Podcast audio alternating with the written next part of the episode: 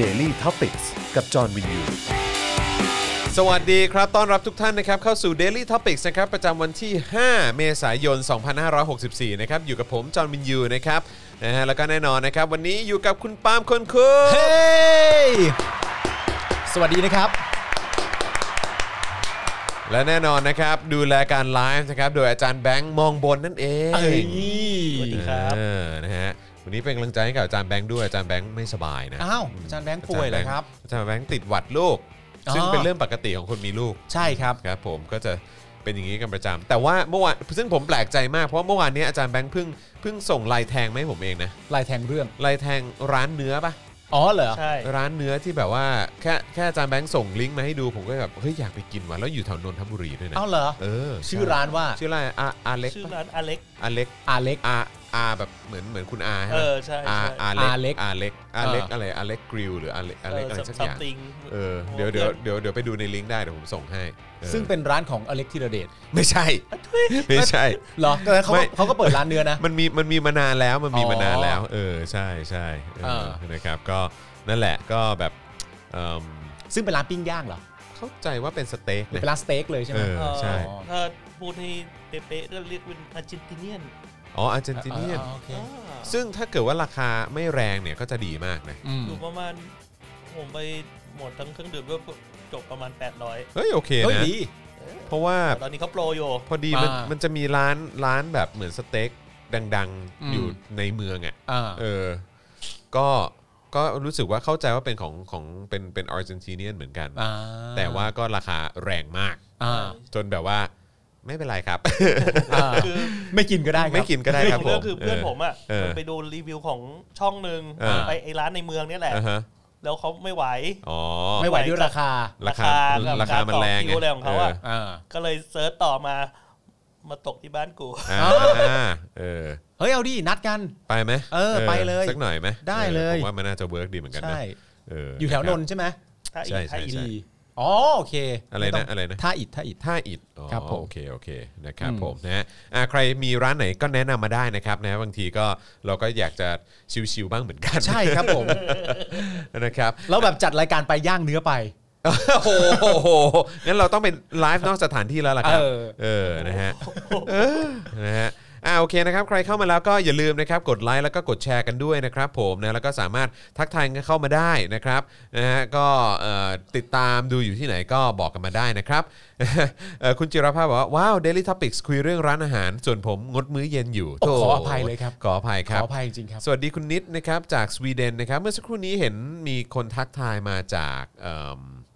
มาจากออสเตรเลียด้วยปะเออนะครับเห็นส่งข้อความมาเหมือนกันนะครับ ครับ เอิ่มอะไรนะฮะกทมปทุมธานีสมุทรปราการเติร์ดเติร์ดเติร์ดเติร์ดเป็นพื้นที่สีแดงโดยให้ร้านอาหารและสถานบันเทิงเปิดไม่เกิน 21 นาฬิกา สามทุ่ม เออครับผมซึ่งยังทานที่ร้านได้แต่ห้ามจำหน่าย แล้วก็ดื่ม เมื่อไหร่ อ๋อ ฮะ เออว่ะ ประกาศเมื่อไหร่ ต ค อ รั น บ นี้ป่ะคุณคุณวัสวัตครับ โอ้เมื่อวานก็ยังเตี้ยวเตี้ยวเตี้ยวกันอยู่เลยนะ เออ นั่นน่ะ สิ ยังไงอ่ะ เออ อยากรู้เลยนะเนี่ย เช็ค มีใคร ซิ ทราบบ้าง มีใครทราบบ้างบอกหน่อยเออก รุงเทพปทุมธานีนนทบุรีสมุทรปราการนครปฐมเหรอ่ะ ก็แปลว่าปริมณฑลทั้งหมดนั่นเลย ใช่ เออ ใช่ไหม แปลว่าคือตอนนี้ เกืบทั้งหมด คือคือเป็นอย่างนี้อยู่ป่ะ ปริมณฑลเกือบทั้งหมดรวมกรุงเทพเหรอ่ะ ใช่ เฮ้ย เออใช่ว่ะ จริงเหรอนี่ เริ่มแล้วป่ะ เริ่มแล้วเหรอ เอาละเว้ย เอาแล้ว ริ่มวันนี้ครับ นี่ไงคน เอาละเว้ย เอาแล้วถอยหลังอีกแล้ว เอาละครับ พี่น้องครับ เออนะฮะ เราต้องกินเบียร์ในสต็อกกัน แล้วนะครับ แล้วมันเข้าอีหลอบเดิมเลยนะ เหมือนที่ผมชอบคุยกับคุณแบบว่า เดี๋ยววันไหนหน้าที่แบบว่าร้านมันสามารถจะเปิดได้ถึงเวลานี้เวลานี้แล้ว เดี๋ยวเราก็ค่อยออกไปข้างนอกกันใหม่นะจอนเน เอ อะ อครับ อันนี้ ผม กูก็กลับมาถอยหลังกันอีกแล้ว เรียบร้อยครับ เรียบร้อยครับ ผ ผม มว่าเราต้องวางแผนในการซื้อของสดมาทำเอง บ้างวะ ใช่ เออ ใช่ เออ โอ้โห เห็นไหมเออ เป็นเรื่องจริง นี่เห็นไหม บอกว่านนท์ด้วยเหรอ แซดมาก โอ้โห สุดยอดว่ะ โอ้เคอร์ฟิวเหรอ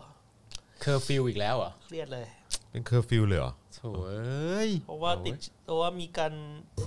ติดเชื้อกันวันสองวันนี้ใช่ไหมฮะ นี่ไงทำงานอยู่เอกมัยหลอนมาก อ่า แล้วก็มีข่าวโควิดที่ทองหล่อ ใช่ คุณรัชนนท์บอกมานะครับอืมโอ้ยน่ากลัวมากอืมนะครับ เอาแล้ว อ่ะใครทราบอะไรก็อัปเดตกันมาหน่อยนะครับนะฮะ อ่า อ่ะโอเคนะครับก็ เอ่อแล้วก็เช่นเคยนะครับ ใครที่เข้ามาแล้ว แล้วก็อยากจะเอ่อร่วมสนับสนุนรายการของเรานะครับ สนับสนุนได้ทางบัญชีกสิกรไทยนะครับศูนย์หกเก้หรือสแกน QR Code ก็ได้นะครับอืมนะฮะแล้วก็เอ่อช่วยกันเติมพลังชีวิต พวกเราเข้ามาทางบัญชีกสิกรไทยนะครับ แล้วก็ยังสามารถสนับสนุนเราแบบรายเดือนได้นะครับ ผ่านทาง YouTube Membership นะครับ กดปุ่มจอย หรือสมัครข้างปุ่ม subscribe ได้เลยนะครับ แล้วก็เข้าไปเลือกแพ็กเกจในการสนับสนุนได้นะครับ แล้วก็อย่าลืมกดกระดิ่งด้วยนะครับ จะได้เตือนทุกๆ ครั้งที่มีเอ่อคลิปใหม่ หรือว่ามีไลฟ์ให้คุณได้ติดตามกันนะครับ ครับ แล้วก็ทาง Facebook นะครับก็มีช่องทางในการเป็นซัพพอร์เตอร์ให้กับเรานะครับอันนี้ก็เป็นช่องทางแบบรายเดือนนะครับ กดปุ่ม Become a supporter ได้เลยนะครับนะฮะแล้วก็สนับสนุนเราแบบรายเดือนเข้ามาได้นะครับ หรือว่าจะส่งดาวเข้ามานะครับ หรือว่าไปช้อปปิ้งกันที่ Spoke Dark Store นะครับ ครับ นะฮะก็มีทั้งเสื้อนะครับ มีทั้งเอ่อเขาเรียกว่าอะไรนะมีแก้ว เอ้ยใช่ นี่แก้วเจอข่าวตื้นนะครับแก้ว Spoke Dark TV ก็มีด้วยเหมือนกัน วันนี้วันนี้ขออภัยไม่ได้ไม่ได้ใช้แก้ว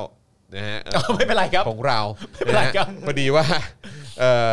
มันล้างไม่ทัน ใช่ อันนี้ก็อยู่ในชั้นเลย ใช่ใช่ มาถึงบ้าน ใช่ ปุ๊บก็หยิบเลย ใช่ครับผมนะฮะเอ่ออ่ะโอเคเดี๋ยวเดี๋ยวเราอ่านคอมเมนต์กันหน่อยเดี๋ยวเดี๋ยวเดี๋ยวฝากฝากเอ่อคุณปาล์มดูคอมเมนต์ให้นิดหนึ่งนะครับ ได้ครับผม มีคุณ play with friends นะครับ บอกว่า happy easter วันนี้วันอีสเตอร์เหรอ ใช่ อ๋อเหรอครับ ใช่ วันนี้เลยเหรอครับ ใช่ใช่ วันที่ 5 เมษาเนี่ยเหรอครับ วันอีสเตอร์ เหมือนเหมือนที่ต่างประเทศเขาเริ่มเริ่มเริ่มฉลองกันแล้ว อ๋อโอเค ใช่ครับผม สวัสดีค่ะสามหนุ่มสามมุมสวัสดี นะครับ ผมเอ่อปิยะตะตุงตวงนะครับ ผมถามว่าถกถามจะผลิตสินค้าไหม ฮะ เป็นสินค้าของแบบ ของ แบนด์ รายการถกถาม แบรน นะครั ด์ บ ถกถามเอง เอิ่มตอนเนี้ยที่ที่น่ากังวลมากกว่าก็คือว่ายอดยอดสนับสนุนครับ ครับ ผม อย่าอย่าเพิ่งข้ามไปเรื่องสินค้า ใช่ครับผม เอาเป็นเรื่องยอดก่อนดีก ถูกว่าต้องครับผม นะครับ ก็คือถ้าเกิดว่ายอดสนับสนุนเข้ามาเอ่อค่อนข้างดีหรืออะไรแบบเนี้ยนะค ค รั รั บบ ก็ก็เอ่อรายการก็จะยังคงมีต่อไป ใช่ครับ นะครับแต่ว่าถ้าเกิดว่าเป็นอย่างตอนเนี้ยเอออนะครับก็อาจจะต้องแบบดูดูความคุ้มค่า ครับ เออ ผม ในการเอ่อในพาร์ทของการผลิตด้วย เขาเรียกว่า ออ ดูทางลมอะ ใช่ เพราะว่าคือแขกรับเชิญก็เยอะไง อ่า เออ แล้วก็แขกรับเชิญก็ก็แบบมีชื่อเสียงพอสมควรด้วยอะไรอย่างเงี้ ก็ ย ต้องเรียกว่าทีเด็ด ใช่ใช่ไหมครับ อ่า แล้วก็มีเรื่องของเออกองถ่าย เรื่องของการตัดต่อ เรื่องขอ ค ง รับ แบบว่าทีมที่ออกไปถ่ายอะไรอย่างเงี้ย มันก็มีต้นทุนอะไรแบบเนี้ย อ่า นะครับนะ เพราะฉะนั้นคือถ้าเกิดว่าอยากจะสนับสนุนก็นะครับ ก็มาสนับสนุนกันได้นะครับ ผม เทปล่าสุดเราออนไปยังนะ เออกำลังจะออน อ๋อ เป็นเรื่องมิติเกี่ยวกับเรื่องของเซ็กส์ เอ้ย อ่าซึ่งก็น่าสนใจ เข้าใจว่าน่าจะออนไม่วันนี้ก็วันพรุ่งนี้ครับ อ๋อ น่าสนใจ นะฮะ ดิ เพราะว่าก็มีนาเน็ก อ่า นาเน็ก เพราะว่านาเน็กเขาก็ทำรายการที่เหมือนแบบให้คำปรึกษาเกี่ยวกับเรื่อง relationship อะ อ่า ไรพวกนี้อยู่แล้วใช่ไหม อ่า เออ นะครับ แล้วก็คงมีคนแบบส่งเข้ามาถามในเรื่องของเซ็กส์เรื่องอะไรพวกนี้ด้วยแหละ อืม นะฮะแล้วก็เอ่อมีอะไรอีกนะ มีมีคุณจุนจูน อืม แล้วก็มีก็แน่นอนมีมีครูลูกกอล์ฟ ครับ นะครับ มีคุณเขื่อนเคียวติก อืม เอ่อแล้วก็มีเป็นคุณหมออีกอีกท่านสองท่านเนี่ยแหละ อ่า เออที่เกี่ยวกับเรื่องของเรื่องเพศเรื่องของ อ่า แบบว่าโรคติดต่อเรื่องอะไรพวกเนี้ยเออ ครับ นะครับซึ่งก็น่าสนใจดีนะครับ น่าสนใจครับ ะฮะคุณริวเตชะเอ่อเตเตชะหรือเปล่าผมไม่แน่ใจนะครับบอกว่าชอบรายการถกถามครับ แต่บางทีรู้สึกว่ายาวไปหน่อย ถ้าปล่อยเป็นพาร์ทน่าจะดีเออนะครับคือคือบางทีบางทีไอ้ discussion หรือว่าการแลกเปลี่ยนความคิดเห็นเนี่ยด้วยความที่ปริมาณคนมันเยอะไง อืม นะครับมันก็ต้องฟังให้ทั่วถึงฟังให้รอบด้าน อืม เออแล้วบางทีแบบถ้าเกิดว่าเออปล่อยออกมาเป็นช่วงๆเป็นท่อนๆตอนๆอย่างเงี้ยบางที อ่ามั มันมันไม่ต่อเนื่องไง อ่า เออแล้วคนคนคุณคุณผู้ชมเท่าที่ติดตามดูแล้วก็จะชอบจะชอบดูแบบว่าเหมือน อ่า ยาวๆรวดเดียวไปเลยมากกว่า ไม่เข้าใจ เออ เพราะไม่งั้นมันมันจะกลายเป็นว่าสมมติว่าคุณ มันมันจะไม่ต่อเนื่อง มันมันจะไม่ต่อเนื่องด้วยแล้วสมมติว่าคุณกำลังพูด เออ ในประเด็นนี้อยู่เนี่ย ครับ แล้วคุณให้ฝั่งหนึ่งพูดอย่างเงี้ย ครับ แล้วฝั่งหนึ่งก็พูดในประเด็นนั้นปุ๊บปุ๊บเสร็จเรียบร้อยแล้วแล้วตัดจบไปเลย ครับ เดี๋ยวตอนหน้ามาฟังคนใหม่เนี่ย คนดูก็จะมีความรู้สึกว่าเฮ้ยทำไมไม่ครอบคลุมเลยวะ ใช่ อะไรอ ใช่ ย่างงี้ เพราะเพราะบางทีมันเป็นการเหมือนแบบคล้ายๆ สวนสวนกันไปสวนกันมา คือแบบ อ่า ว่าเหมือนแบบคนนึงมีความเห็นแบบนี้ อีกคนนึงก็โต้ตอบกลับมาเป็นแบบนี้อะไร เอ้ยแต่ เงี้ย ผมเห็นด้วยนะ เออ ในในความรู้สึกผมคือผมมีความรู้สึกว่าถกถามคุณจะเป็นรายการที่มีระยะเวลาค่อนข้างจะ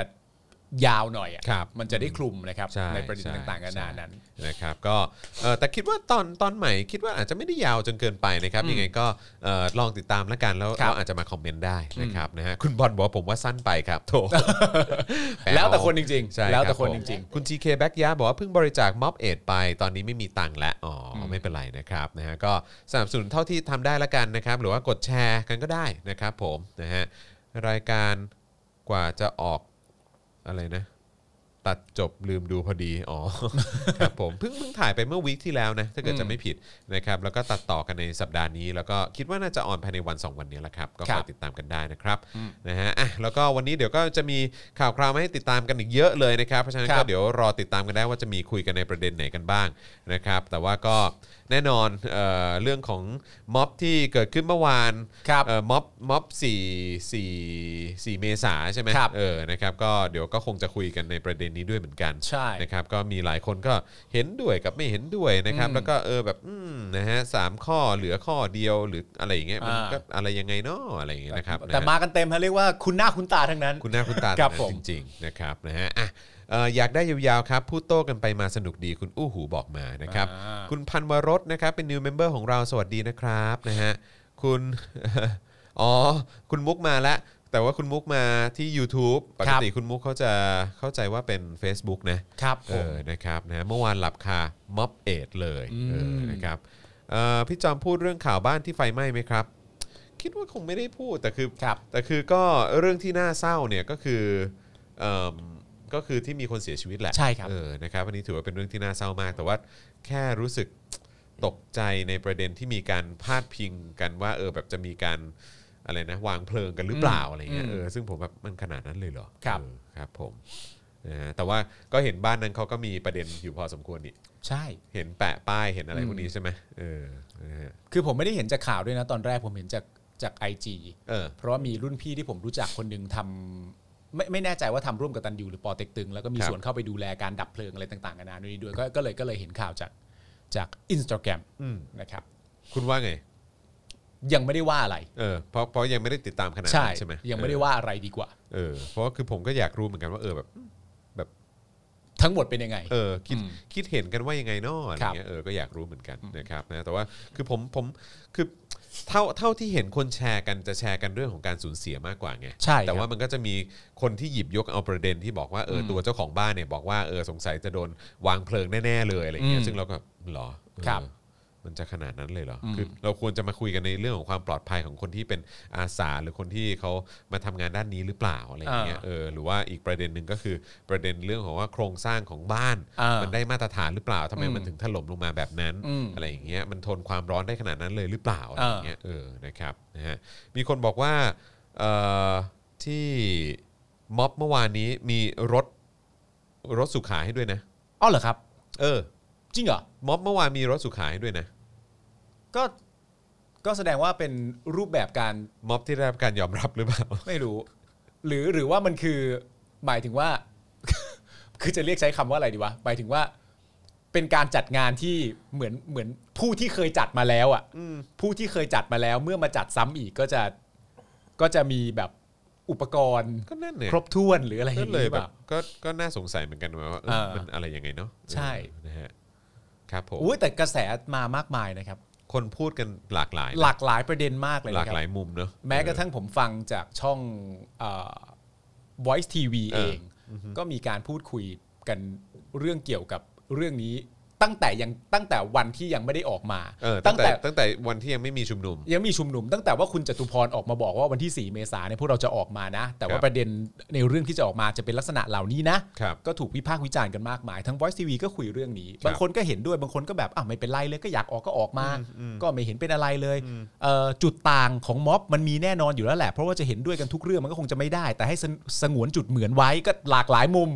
นะครับ เยอะแยะมากมาย หลากหลายจริงๆนะครั หลากหลายจริงๆนะ แต่แต่จริง ๆ ผมก็อยากฟังมุมมองของคุณผู้ชมเหมือนกันนะ อ่า ว่าคุณผู้ชมมีความรู้สึกอย่างไร เพราะว่ามันก็จะมีคนที่พูดในลักษณะที่ว่าเฮ้ย แบบบางทีเนี่ยก็เอออย่าไปทะเลาะกันเลยอะไรอย่างเงี้ย อืม เออแบบว่าเราก็มีเป้าหมายเดียวกันคือให้เป็นประเป็นประชาธิปไตยเนอะอะไรอย่างเงี้ย ใช่ เออก็แบบม็อบไหนเขาจะมีจุดยืนแค่ไหนอะไรยังไงก็ก็ตามนั้นเถอะอะไรอย่างเงี้ย ใช่ แต่คือแบบโอเค ถ้าเกิดว่า คืออันนี้อันนี้เราเรามองกันแบบแฟร์ๆนะฮะคือคือในความรู้สึกผมคือมีความรู้สึกว่าถ้าเกิดว่ามันเป็นการชุมนุมหรือว่าเป็นการเคลื่อนไหวที่ที่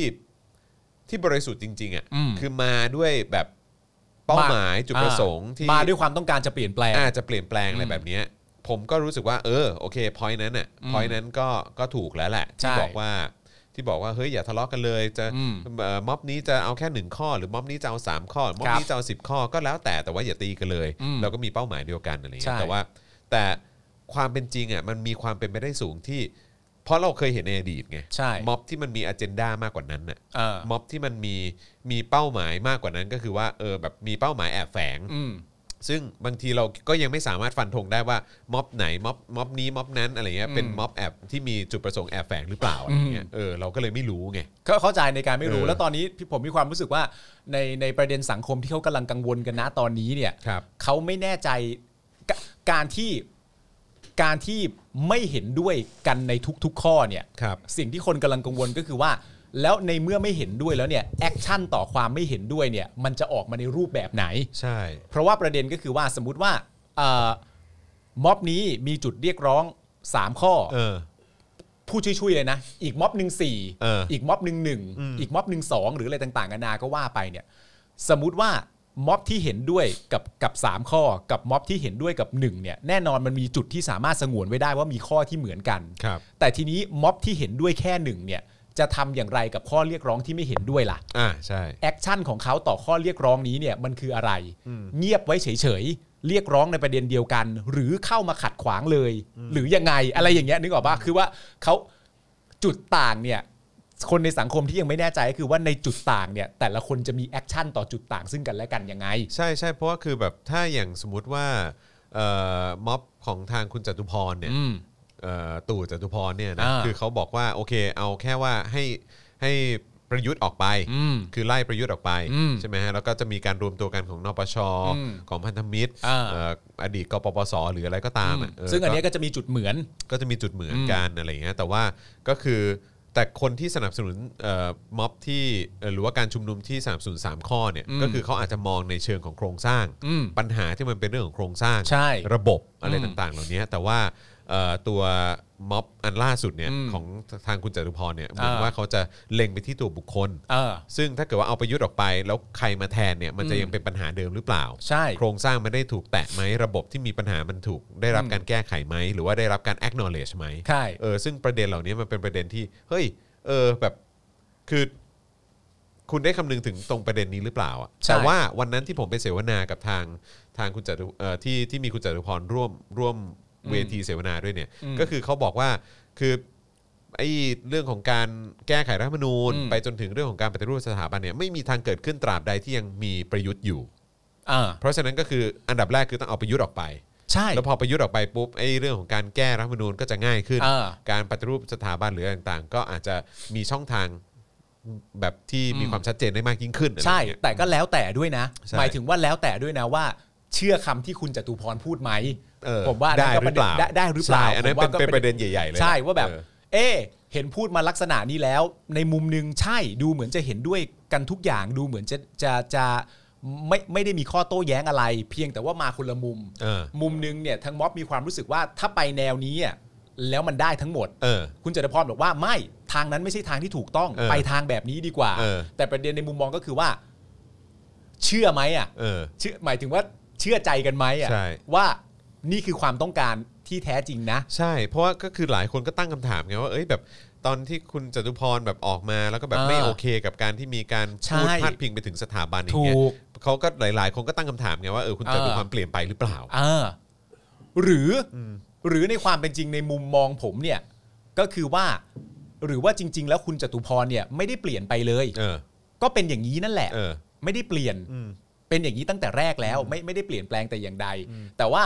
มันก็จะมีอีกมุมมองหนึ่งที่ผมเห็นนะตอนนี้ที่คนเขาพูดกันก็คือว่า สมมุติว่าอ่า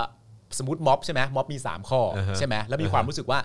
การจะแก้ให้ประเทศเข้าสู่ประชาธิปไตยจริงๆเนี่ยอย่างที่คุณบอกคือโครงสร้างทั้งหมดเนี่ยมันจะต้องแก้ทั้งหมด มันจะต้องแก้ทั้งหมดใน 3 ข้อนี้ เพราะว่าถ้า 3 แก้ไม่สำเร็จหลาย ๆ คุณผู้ชมหลายๆคนวันนั้นที่เราคุยกันก็พูดเองว่าถ้า 3 แก้ไม่สำเร็จเนี่ยสกับ 1 ความเป็นไปได้ในการแก้สำเร็จมันอยู่ตรงไหน เออ มันอาจจะเป็นไปไม่ได้เลยก็ได้ ครับ นี่ก็เป็นมุมมองมุมหนึ่ง แต่ในขณะเดียวกันคุณจตุพรก็เคยพูดตั้งแต่ตอนต้นมาก ๆ นานก่อนหน้านี้แล้วว่า ถ้าเกิดว่ามี 3 อยู่ด้วยเนี่ยอาจจะกลายเป็นว่าไม่มีอะไรเกิดผลสำเร็จเลยก็ได้ อ่าโอเค เข้าใจว่ามัน เข้าใจ คือ เข้าใจ มันมันคือมุมนี้จริง ๆ อ่ะ ว่า เดี๋ยวก่อนนะเข้าใจนะในรูปแบบที่กำลังจะทำอยู่นะตอนนี้เข้าใจว่าต้องการจะแก้ประยุทธ์เข้าใจเรื่องการอะไรต่างๆนานาแล้วนี่เอาทหารเอาอะไรต่างๆนานาออกไป แต่ถ้าแถมสามไว้ด้วยเนี่ย ทั้งหมดที่ต้องการจะทำเนี่ย มันอาจจะไม่สำเร็จเลยสักอันเดียวก็ได้นะ แล้วก็จะกลายเป็นความ อ่าล้มเหลว เออ หรือเปล่า เออ เนี่ยโคตรจะยืนคนละ ใช่ คนละที่ในมุมมองอ่ะ ใช่ นึ ใช่ กออกไหม เพราะว่าเพราะว่าคนคนรุ่นใหม่เองที่สามศูนย์สามข้อเนี่ยก็คือมองว่าถ้าข้อถ้าข้อสามเนี่ยไม่ได้ไม่ได้รับการผลักดันน่ะ ใช่ มันมันก็คือมันก็คือมันไม่ได้มันไม่ได้แก้ปัญหาอะไรเลย ใช่ แล้วมันก็มีปัญหาที่วางอยู่ข้างหน้าที่เห็น เออ กันทั้งสังคมว่ามันเป็นปัญหาจริง ๆ ใช่ ซึ่งมันไม่ใช่ปัญหาแค่แค่เรื่องของการดำเนินการใช้กฎหมาย เท่านั้นเนี่ยมันมีมันมีในประเด็นเกี่ยวเรื่องของของเอ่อพระราชอำนาจ ใช่ เรื่องของแบบเออกองทัพหรืออะไรต่าง อืม ๆ ที่ถูกแบ่งออกไปอยู่ตรงหน่วยนั้นหน่วยนี้อะไร อืม แบบเนี้ยเออคือมันมีมันมีรายละเอียดพวกนี้ที่เรามองข้ามไม่ได้ เพราะมันเป็น ใช่ สิ่งที่มันเกิดขึ้นในในยุคสมัยนี้จริงๆอ่ะ เข้าใจ เออแล้วแล้วในม็อบนั้นได้ให้ความสำคัญในประเด็นนี้หรือเปล่า เนี่ยที่คนตั้งคำถามกันอยู่ ใช่แล้ว เพ ก็ ราะ ได้ได้พูดถึงคนที่ถูกจองจำอยู่โดยไม่ได้รับการประกันตัวจากคดี1นึหรือเปล่า เกี่ยวกับเรื่องหนึ่งหนึ่งสองหรือเปล่า ใช่เออ และอีกประเด็นหนึ่งผมมีความรู้สึกว่า ณตอนนี้ที่เรากำลังพูดถึงเยอะแยะมากมายก็คือเรื่องเกี่ยวกับภาษี อืม เพราะฉะนั้นเนี่ยถ้าจะพูดถึงภาษีที่ประชาชนต้องเสียไปเนี่ย เออ ก็ควรจะพูดให้ทั้งหมดรอบด้านเลยหรือเปล่า ใช่ใช่ ว่าภาษีที่ถูกเสียไปเนี่ย มันก็ไม่ใช่ ก็ เรื่อง เกี่ยว ของ ข้องกับอันนี้นะ ใช่ มันก็ไม่ใช่เรื่องของประยุทธ์เสียอย่างเดียวซะเมื่อไหร่ ใช่ มันก็เกี่ยวกับบุคคลอื่น ๆ อีกด้วย ออ เช่นเดียวกันนะ ใช่หน่วยงานองค์กรสถาบันอื่น ๆ ด้วยเหมือนกัน ใช่ เออ แล้วจะไม่แตะต้องจะไม่พูดถึงเรื่องเหล่านี้เลยเหรอ เออ หรือมีความรู้สึกว่าการไม่แตะต้องการไม่ไม่พูดถึงเรื่องเหล่านี้เนี่ย จะทำให้ประเด็นประยุทธ์เนี่ยประสบความสำเร็จได้เร็วกว่า หรือเปล่า คือมันมาจากมุมไหนเท่านั้นเองอะ ใช่ใช่ เออ คือความชัดเจนก็คงต้องการตรงนั้นนะฮะเออว่า ใช่ แต่ว่ามันยังไงกันแน่วะเออ เพราะว่าคุณผู้ชมอ่าหลาย ๆ คนที่ที่เราพูดคุยกันเนี่ยคุณผู้ชมในรายการของเราเนี่ยผมก็เห็นว่าหลาย ๆ คนก็บอกเหมือนกันหมดว่า ในความเป็นจริงแล้วตั้งแต่รู้ว่า 1 และ 2 และ 3 คืออะไรเนี่ย อืม ถ้าไม่มี 3 ก็ไม่ออกนะ เออ นึกออกไหม เออ ในความคิดอะว่าไม่มี 3 ไม่มี 3 ก็ไม่ออกนะ ซึ่งในความเป็นจริงถ้าประเด็นคือถ้าไม่มี 3 ก็ไม่ออกเนี่ยนั่นแปลว่าถ้าคนในสังคมโดยมากคิดแบบนั้นนะก็อาจจะแปลว่าสิ่งที่คุณจตุพรตั้งความเข้าใจไว้น่ะผิด อืม เข้าใจไหม ใช่ เออว่า เอ้ยเขาเขาไม่ได้เกี่ยงกันเรื่องสามแต่เขาอาจจะมีความรู้สึกว่าถ้าไม่สามไม่ออกตั้งแต่แรกเลยก็ได้นะ อืม อะไรอย่างเงี้ย ใช่ ก็คือแบบเนี่ยแหละครับ ก็มันอยู่ที่เครดิตความน่าเชื่อถือแล้วแหละ ใช่ ผมว่า เนอะ สำคัญนะ อันนี้สำคัญ ผม าก ม เน ว่า อะ สำคัญนะ เออสำคัญ ว่า มากนะ ว่าอ่ะถ้าถ้าถ้าถ้าพูดมาแล้วแล้วเหมือนใช้คำพูดว่าเหมือนตตั้งใจให้อยู่เป็นนูทรัลอ่ะแล้วแล้วตั้งใจฟังว่าอ๋อโอเค เข้าใจความต้องการแล้ว อืม แต่เหมือนอารมณ์ประมาณว่า แล้วเชื่อความต้องการที่ว่านั้นไหมอ่ะ ใช่ ผมว่าเรื่องเครดิตความน่าเชื่อถือ เป็นเรื่องที่สำคัญพอๆกับคอสที่จะทำเลยนะเออ ใช่ บางทีต้องดูกันนะ เพราะว่าคือหลาย ๆ มุมก็บางคนบางคนที่ออกมาก็พูดในลักษณะที่ว่าข้อ 3 ไม่ใช่ปัญหาจะเอามาทำไม แต่ว่าแต่ว่าก็อย่างที่คุณปาบอกนะก็ ข้อสามไม่ใช่ปัญหา ข้อข้อ 3 มันก็เกี่ยวข้องกับภาษี แล้วก็โครงสร้างแล้วก็กฎหมายอะไรต่างๆอะ อืม คือแบบคุณจะบอกว่ามันมันไม่มันมันไม่ใช่ส่วนหนึ่ง อืม ของสิ่งที่เราต้องมาให้ความสำคัญกันหรือว่าต้องปรับปรุง อืม ปฏิรูปหรือว่าเออให้ดียิ่งขึ้นหรืออะไร อ่า แบบเนี้ยมันมันจะเป็นไปได้เหรอที่คุณจะมองข้ามกันอ่ะ ผมผมมีความรู้สึกอย่างนี้จริงๆนะครับว่าว่าว่าแต่แต่ละแต่ละคนน่ะ เออ มีความรู้สึกว่า เรื่องทั้งหมดเนี้ยมันส่งผลกระทบต่ออะไรบ้าง หรือมีความสำคัญต่ออะไรบ้างเนี่ยมันอาจจะครบถ้วนไม่เท่ากัน ครับ เช่นทางฝั่งรัฐบาลก็สามารถพูดบ่อยๆว่าเอ้ยเรื่องที่มันอยู่กันนะตอนนี้มันเกี่ยวกับปากท้องที่ไหน เออ เกี่ยว เออ เข้าใจว่า เกี่ยวสิ มันเกี่ยว เกี่ยวสิ แต่ว่ามึงอะพยายามให้มันไม่เกี่ยว ใช่ แล้วเหมือนอารมณ์ประมาณแบบเหมือนเหมือนเรื่องที่ผมบอกคุณใช่ไหมว่า ณตอนที่ที่เราคุยกันเมื่อครั้งก่อนที่เราคุยกันนอกรายการ เรื่องเกี่ยวกับที่บารักโอบามาจะจะมาตะลุยในเรื่องเกี่ยวกับการเอ่อเหยียดสีผิวอย่างจริงจังแล้ว ครับ จะต้องทำทุกอย่างอย่างเต็มที่แล้ว ครับ ก็มีคนอีกฝั่งหนึ่งอ่ะสามารถที่จะที่จะพูดไปถึงบารักโอบามาได้ว่า อยากให้บารักโอบามาสนใจในการสนใจในเรื่องของความเป็นผู้นำประเทศมากกว่า อืม กว่าที่จะมายุ่งเรื่องหยุมหยิมพวกนี้ เออเออ เรื่องหยุมหยิมสำหรับเขาที่ว่าคือเรื่องการเหยียดสีผิวนะ ครับ แต่เขามีความรู้สึกว่าเฮ้ยลุยเรื่องเรื่องอื่นๆไป เรื่องเล็ก ๆ อย่างเหยียดสีผิวไม่ต้องมายุ่ง นึกออกไหมเพราะฉะนั้นในความเป็นจริงถ้าสมมติมองย้อนกลับมาก็คือว่า เฮ้ย เรื่องสถาบันหรือข้อสามอ่ะมันไม่ได้เกี่ยวเลย อืม ถ้าจะออกมาชุมนุมจริงๆ จะออกมาเรียกร้องมาผลักดันกันจริง ๆ ก็เรื่องนี้ไม่ต้อง เออ แต่หลาย ๆ คนก็แบบฮะ เออ เหรอวะ ใช่เหรอวะ มันเป็นเรื่องหยุ่มหยิมจริง มันห เหรอ ยุมยิ้มเหรอ ผมรู้สึกว่าเขาคุณจตุพรเขาเรียกร้องแบบโอสคูอ่ะ คือคือ มันเป็นส ใช้ ไตล์เมื่อแบบ เออ สิบปีที่แล้ว คืออารมณ์แบบเป็นกลยุทธ์เดิม ใช่ ใช่ไหมแล้วก็แล้วก็ เป็นสไตล์เดิม แล้วก็เป็นการเป็นการเหมือนเป็นการออกมาเรียกร้อง ให้เปลี่ยนตัวบุคคล อืม หรือว่าให้แก้ที่ตัวบุคคล อ่า เออตามความรู้สึกผมนะ อืม คือหมายความว่าคือเอาประยุทธ์ออกไปอ่ะ อืม แล้วก็เดี๋ยวหาคนอื่นมาแทนละกัน ใช่ ซึ่งผมมีความรู้สึกว่าคือซึ่งผมและผมก็เชื่อว่าหลาย ๆ คนที่ไม่เห็นด้วย อืม เอ่อกับการเคลื่อนไหวเมื่อวานนี้เนี่ยก็คือว่า เออมันมันมีเปลี่ยนเอาประยุทธ์ออกไป มันก็มีคนอื่นมาแทน อืม เออแล้วปัญหามันก็ยังคงอยู่ ถ้าเกิดว่าไม่มีการแก้ที่ระบบหรือโครงสร้าง เข้าใจ เออซึ่ อัน งก็ อัน แบบ นี้ผมเห็นด้วย เออ ก็เลยแบบเหรอ แต่ผมมีความรู้สึกว่า คือคือผมไม่ได้ผมไม่ได้มี question อ่าฮะ กับหลาย ๆ คนเลยนะครับ เรื่องเรื่องการเป็นนักต่อสู้อะ ครับ หรือเรื่องการเป็นแอคทิวิสต์ เออ เรื่องการเป็นนักต่อสู้เพื่อประชาธิปไตยเพื่อสิทธิเสรีภาพอะไรเงี้ยผมไม่ได้มีผมไม่ได้มีปัญหากับจุดนั้นเท่าไหร่ สิ่งที่ผมมีปัญหาก็คือว่า บางทีไอ้การต่อสู้แบบนี้เนี่ย มันก็ต้องตามเขาเรียกว่าอะไรตามยุคสมัยให้ทันด้วยอะ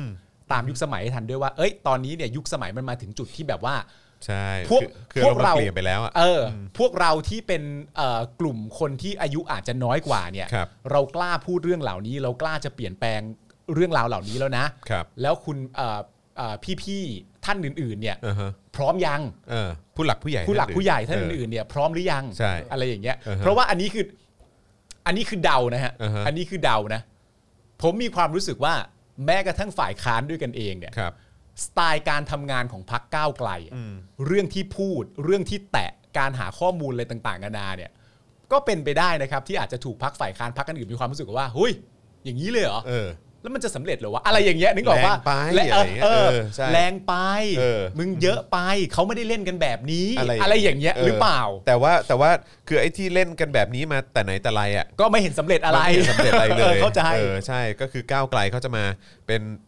เวใหม่แท็กติกใหม่หรือ เออ ว่า หรือว่าการการเคลื่อนไหวของพาร์ทประชาชนจะออกมาในรูปแบบใหม่เนี่ย คือคุณจะไม่ลองกันหน่อยหรอ เข้าใจ ออ เพราะว่าคุณสามารถจะ track อดีตตัวเองได้ว่า เฮ้ย พี่พี่เคยมีประสบการณ์อ่ะสมมติเล่นๆนะ พี่เคยมีประสบการณ์มา ไอ้ลักษณะการพูดแบบน้องเรื่องที่น้องเรียกร้องอะไรต่างๆกันนะนี่พูดถึงพรรคก้าวไกลนะ การทำงานในรัฐสภาแบบเนี้ยเชื่อพี่มันไม่สำเร็จหรอกนะอะไรอย่างเงี้ย แต่ในขณะเดียวกันพรรคก้าวไกลก็อาจจะแบบว่า แต่ถ้าผมเชื่อพี่เนี่ย แล้วผมจะใช้โมเดลสำเร็จ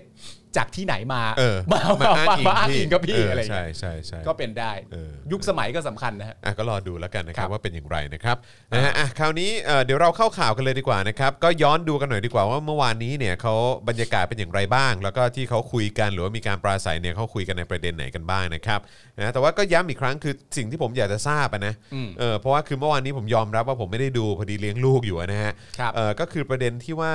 เอ่อทางการปราศัยเนี่ยมีการพูดถึงผู้ที่ถูกจองจำจาก1นึหรือเปล่า ครับ เมื่อสักครู่นี้เห็นมีคนบอกว่าไม่ ครับ นะครับไม่มีเลย อืม นะครับผมก็เลยไม่ไม่แน่ใจถ้าถ้าท่านไหนพอจะทราบก็ช่วยแชร์มาหน่อยละกันเดี๋ยวฝากอาจารย์แบงค์เอ่อแล้วก็คุณปาล์มดูดู ได้ คอมเมนต์หน่อยละกัน ได้ นะค ครัรับบ ได้ นะฮะอ่ะระหว่างนี้เดี๋ยวผมจะเอ่อมาแชร์ให้ฟังนะครับกับเอ่อสรุปนะฮะคร่าวๆว่าเมื่อวานนี้เขามีกิจกรรมอะไร แล้วก็คุยกันในประเด็นไหนบ้างนะครับ ครับ เมื่อวานนี้เวลา4ี่โมงเย็นนะครับที่สวนสันติพรอนุสรณ์สถานพฤษภา 35 นะครับมีการจัดกิจกรรมไทยไม่ทน สามัคคีประชาชนเพื่อประเทศไทยนะครับที่จัดขึ้นโดยกลุ่มที่ใช้ชื่อว่าสามัคคีประชาชนนะครับซึ่งมีวัตถุประสงค์เพื่อขับไล่พลเอกประยุทธ์ จันทร์โอชาออกจากตำแหน่งนายกรัฐมนตรีนะครับแล้วก็แก้ไขรัฐธรรมนูญเป็นประเด็นหลักนะครับ ครับ โดยกลุ่มสามัคคีประชาชนนะครับระบุว่าเป็นกลุ่มที่รวมนักเคลื่อนไหว ทางการเมืองหลากหลายกลุ่ม ซึ่งก็ได้ประกาศสลายขั้วเลกเลิกแบ่งข้าง ไม่แบ่งสีเสื้อนะครับเอ่อมารวมตัวกันนะครับอย่างเอ่ออดุลเขียวบริบูรณ์ ครับ จตุพรพรหมพันธ์ พิภพธงชัย วีระสมความคิด ไทยกรพลสุวรรณ การุณสายงาม แพทย์หญิงกมลพันธ์ชีวพันธ์ศรีนะครับ ครับ ศักดิ์นรงค์มงคลเป็นต้นนะครับ โดย 2 แกนนำจัดกิจกรรมอย่างนายจตุพรและนายอดุลเขียวบริบูรณ์เนี่ยนะครับ ประธานคณะกรรมการญาติวีรชน พฤษภา 35 นะครับ ระบุตรงกันว่าพลเอกประยุทธ์ คือตัวปัญหาของชาติ จึงต้องการเปิดเวทีชำแหละความผิดพลาดล้มเหลว โดยกลุ่มสามัคคีประชาชนจะใช้พฤษภา 35 เป็นโมเดลเคลื่อนไหวนะครับ โดยเป็นการต่อสู้ระหว่างประชาชนกับเผด็จการเท่านั้น นายอดุลกล่าวว่าพลเอกประยุทธ์คือตัวปัญหา เหมือนกับช่วงพฤษภา 35 ที่นักศึกษาและประชาชนเห็นว่าคณะรักษาความสงบเรียกร้องแห่งชาติเนี่ยคือตัวปัญหาจึงออกมาขับไล่จนสำเร็จ เอ่อนายจตุเอ่อนายจตุพรก็ได้กล่าวถึงข้อสงสัยนะครับของสังคมที่ว่าผู้ชุมนุมเสื้อเหลืองเสื้อแดงมารวมมาร่วมชุมนุมกันได้อย่างไร ครับ นะฮะนายจตุพรอธิบายโดยยกตัวอย่างประวัติศาสตร์สงครามกลางเมืองจีนนะครับที่มีกองทัพของเหมาเจ๋อตุง สู้รบกับเจียงไคเชกทำให้มีผู้บาดเจ็บล้มตายกันเป็นแสนคน ครับ แต่สุดท้ายทั้งสองกองทัพเนี่ยก็หันมาจับมือกันต่อสู้กับกองทัพญี่ปุ่น เพื่อปกป้องแผ่นดินจีนนะครับเช่นเดียวกับเวลานี้เนี่ยคนเสื้อเหลืองเสื้อแดงจะต้องจับมือกันเพื่อขับไล่พลเอกประยุทธ์ออกไปให้ได้เสียก่อน พร้อมกล่าวว่าประวัติศาสตร์คนเสื้อแดงคนเสื้อเหลืองทุกฝ่ายเนี่ยไม่มีอะไรเปลี่ยนแปลงความเจ็บปวดนี้ได้ ครับ ความเจ็บปวดนี้ยังดำรงอยู่ วางเอาไว้ก่อนเฉพาะหน้ารวมตัวขับไล่ประยุทธ์จันทร์โอชานะครับเอ่อส่วนคำถามว่าการจัดการชุมนุมนี้เนี่ยจะลดเพดานของผู้ชุมนุมกลุ่มคณะราษฎรหรือไม่ เนื่องจากไม่มีข้อเรียกร้องเรื่องของการปฏิรูปสถาบันนายจตุพรตอบว่าการเคลื่อนไหวของกลุ่มคณะราษฎรถือเป็นสิทธิเสรีภาพของทางกลุ่มดังกล่าว ครับ ส่วนทางกลุ่มของตนก็มองว่าพลเอกประยุทธ์เป็นปัญหา อย่างน้อยเรื่องของการขับไล่พลเอกประยุทธ์และการแก้แก้ไขรัฐธรรมนูญเนี่ยก็เห็นตรงกัน ครับ นายจตุพรยังกล่าวด้วยนะครับว่าจากนี้เนี่ยจะชุมนุมที่อนุสรณ์สถานพฤษภาประชาธรรมศูนย์สันติพรในช่วง4ี่โมงเย็นของทุกวัน โดยมีผู้เชี่ยวชาญผลัดเปลี่ยนมาให้ข้อมูลจนกว่าพลเอกประยุทธ์จะออกไป ด้านนายอดุลเขียวบริบูรณ์ประธานคณะกรรมการญาติเวียชน พฤษภา 35นะครับก็บอกว่ากลุ่มญาติเวียชนเนี่ยต้องออกมาในวันนี้เพราะพลเอกประยุทธ์เนี่ยทำให้อุดมการณ์พฤษภา 35 ถูกดันจนถอยหลังเข้าคลอง และเอาชีวิตประชาชนมาเป็นเครื่องเล่น ครับ ซึ่งนายอดุลยังกล่าวว่ารัฐบาลนี้โกงกินที่สุดในบรรดารัฐบาลที่มีมา อืม อีกหนึ่งคนนะครับที่ปราศัยก็คือแพทย์หญิงกมลพันธ์ชีวพันธ์ศรีนะครับเครือข่ายประชาชนปกป้องประเทศ อดีตผู้เคยเข้าร่วมประท้วงกับม็อบพันธมิตรนะครับ ครับ ก็ได้กล่าวว่าเธอเคยออกมาประท้วงขับไล่ทักษิณชินวัตรเคยไล่ยิ่งลักษณ์นะฮะเธอไล่ทักษิณเพราะต้องการการเมืองใหม่ ตอนนั้นพันธมิตรปี 57 ไล่ยิ่งลักษณ์นะฮะได้ประยุทธ์เข้ามาเป็นรัฐมนตรีเออมาเป็นรัฐบาลอยู่ 4 ปี ครับ แล้วก็มีร่างรัฐธรรมนูญปราบโกง ปราบยังไงไม่รู้ยิ่งอยู่ยิ่งโกง ครับ และคนที่โกงจับได้บ้างไหมแย่เออเยอะแยะมากมายไม่สามารถจับได้เพราะรัฐธรรมนูญมาตรา 279ทำอะไรก็ไม่ผิด อืม นะฮะโดยเธอหวังว่าปัญหาประเทศไทยจะได้คนดีเอ่อเข้าสู่สภาการเลือกตั้งต้องโปร่งใสนะฮะผู้สมัครลงรับเลือกตั้งเนี่ยไม่ต้องใช้เงินมาก และขอให้ประชาชนไม่รับเงินซื้อเสียง เพราะเรารับเงิน 1,000 2,000 บาทไปเลือกเขา แต่เขาเข้าไปเอาเงินประเทศมาเป็นหมื่นล้าน อืม สุดท้ายเอ่อแพทย์หญิงกมลพันธ์แจงว่าทำไมต้องมีม็อบ เพราะมันมีคอร์รัปชันปปชชุดนี้ใครเลือกตรวจสอบได้ไหม ปี 57 ไล่ยิ่งลักษณ์ไป ไม่กี่เดือนต่อมารัฐแจกสัมปทาน ขายสัมปทานมหาวิทยาลัยออกนอกระบบ ขึ้นเงินเดือนตุลาการ พี่น้องรู้ไหม อืม เด็กถูกกับดักติดคุก แก้ไขได้ไหม หลักๆ ของการแก้ไขรัฐธรรมนูญคือลดอำนาจเผด็จการแต่เด็ก ๆ ต้องติดคุก อืม นะฮะ โดยช่วงหนึ่งของกิจกรรมปราศัยเมื่อวานนี้เนี่ย นายนัทพัฒน์อักฮาร์ดนะครับ ลูกชายของคุณพยาวอักฮาร์ดนะครับ ครับ กล่าวว่ากิจกรรมนี้เนี่ยนะครับเป็นเพียงแค่น้ำจิ้ม อืม จึงอยากชวนประชาชนที่อยู่ทางบ้านเนี่ยมาร่วมกันขับไล่พลเอกประยุทธ์จันทร์โอชาเพื่อลบคำสบประมาทของรัฐบาลปัจจุบันที่บริหารประเทศมากว่า 7 ปี ครับ ประกาศกันไปเลยว่าวันนี้เนี่ยเป็นม็อบของประชาราษฎร์ม็อบที่มีฐานะยากจนของประเทศไทย อืม แล้วที่ออกมาเนี่ยก็ไม่ทนอีกแล้ว จะไม่จะไม่ทนอีกแล้ว อืม และจะไม่ยอมให้ในายทุนกินรั่วประเทศนี้อีกแล้ว ครับ จะไม่ยอมให้ทหารเอารัดเอาเปรียบประชาชนอีกแล้วศาลสถิตยุติธรรมเชื่อไม่ได้ศาลประชาชนจะจัดการได้ ขอให้ทุกคนออกมาร่วมกันนะครับ อืม เอ่อคุณนัทพัฒน์บอกมา ครับ นะโดยบรรยากาศเมื่อเอ่อของงานเมื่อวานนี้เนี่ยก็มีแนวร่วมของกลุ่มราษฎรบางส่วนปรากฏตัวนะครับ อย่างเช่น นายชินวัตรจันทร์กระจ่างนะครับนะฮะเอ่ออันนี้น่าจะเป็นคุณไบรท์อะเนาะ ครับ นะครับเอ่อแกนนำกลุ่มราษฎรนนทบุรีนะครับแล้วก็คุณวันวันวลีเอ่อธรรมสัตยานะครับ ค ห รับ รือว่าเอ่อน้องตี้พะเยาวนั่นเองนะครับ อืม จากกลุ่มราษฎรเอ้ยนะครับและกลุ่มอาชีวะพิทักษ์ประชาชนเพื่อประชาธิปไตย ครับ นะครับโดยวันนี้เนี่ยมีรายงานว่าพลตำรวจตรีปิยะตะวิชัยนะครับรองผู้บัญชาการตำรวจนครบาลเปิดเผยถึงการชุมนุมเมื่อวานนี้ว่าขณะนี้ได้รับมอบหมายให้ฝ่ายกฎหมายตรวจสอบถ้อยคำการปราศัยของนายจตุพรแล้วก็คนที่ร่วมปราศัยทุกคนว่าเข้า ครับ ข่ายผิดกฎหมายข้อใดหรือไม่ อืม โอ้โหนี่ออกมาพูดก็ต้องเช็คกันเลยนะฮะ เช็คครับ เออ นะครับ แต่เบื้องต้นต้องดำเนินคดี ฐานฝ่าฝืนพรกฉุกเฉิน ในเรื่องการควบคุมโรคระบาดไว้ก่อน นอกจากนั้นเนี่ยจะต้องตรวจสอบการขออนุญาตเข้าใช้พื้นที่ชุมนุมนะครับที่อยู่ในความดูแลของกรุงเทพมหานครด้วยหรือไม่ ครับ นะครับอีกกลุ่มหนึ่งนะครับที่รวมตัวกันในเวลานี้นะครับก็คือกลุ่มออกเดมนะครับหรือกลุ่มผู้ที่อยู่ในเหตุการณ์การสลายการชุมนุมเมื่อเดือนตุลาคม 2519 ครับ หรือเอ่ออ๋อแล้วก็ที่เรียกตัวเองว่าคนเดือนตุลานะครับที่นำโดยนายจาตุรนต์ฉายแสงนะค ค รั รั บบ นายแพทย์สุรพงศ์สืบวงศ์ลีนายแพทย์พรหมมินทร์เลิศสุ เอ่อเลิศสุริเดชนะครับ ครับ นายสุธรรมแสงประทุม แล้วก็นายแพทย์ทศพรเสรีรักษ์นะครับ เป็นต้นนะฮะ ครับ ตัวแทนกลุ่มออกเดมบอกว่าในฐานะที่เคยอยู่ในเหตุการณ์ แล้วก็สถานการณ์ความรุนแรงทางการเมืองเมื่อเดือนตุลา 16 นะครับ แล้วก็ 19 เนี่ย รวมทั้งหลายเหตุการณ์ที่มีความรุนแรงเกิดขึ้น ซึ่งเป็นบทเรียนที่สะท้อนถึงการแก้ปัญหาความรุนแรงไม่สามารถแก้ไขปัญหาได้เนี่ยนะครับ มีแต่การรับฟังแล้วก็ร่วมแก้ไขปัญหาด้วยหลักนิติธรรมเอ่อนิติรัฐ เท่านั้นสังคมจึงจะอยู่ด้วยกันได้อย่างสันติ ขณะที่นายธเนศอาพรสุวรรณนะครับได้อ่านแถลงการถึงศาลยุติธรรม โดยเรียกร้องให้ศาลยุติธรรมพิจารณาคดี และคำสั่งการปล่อยตัวชั่วคราวในคดีที่มีการเคลื่อนไหวทางการเมืองให้เป็นไปตามกระบวนการยุติธรรม และบทบัญญัติแห่งกฎหมายที่ยุติธรรม โดยเฉพาะการไม่อนุญาตให้ปล่อยตัวชั่วคราวแกนนำที่ออกมาเคลื่อนไหวนะฮะเห็นว่าไม่เป็นไปตามกฎหมายเนื่องจากผู้ถูกกล่าวหายังไม่ได้ถูกตัดสิน ว่าเป็นผู้กระทำความผิดย่อมได้รับการสันนิษฐานก่อนว่าเป็นผู้บริสุทธิ์ อืม นะครับอ้าวก็แปลว่าก็คือมีกลุ่มเนี้ยที่พูด อืม นะครับเอ่อแต่ว่าผม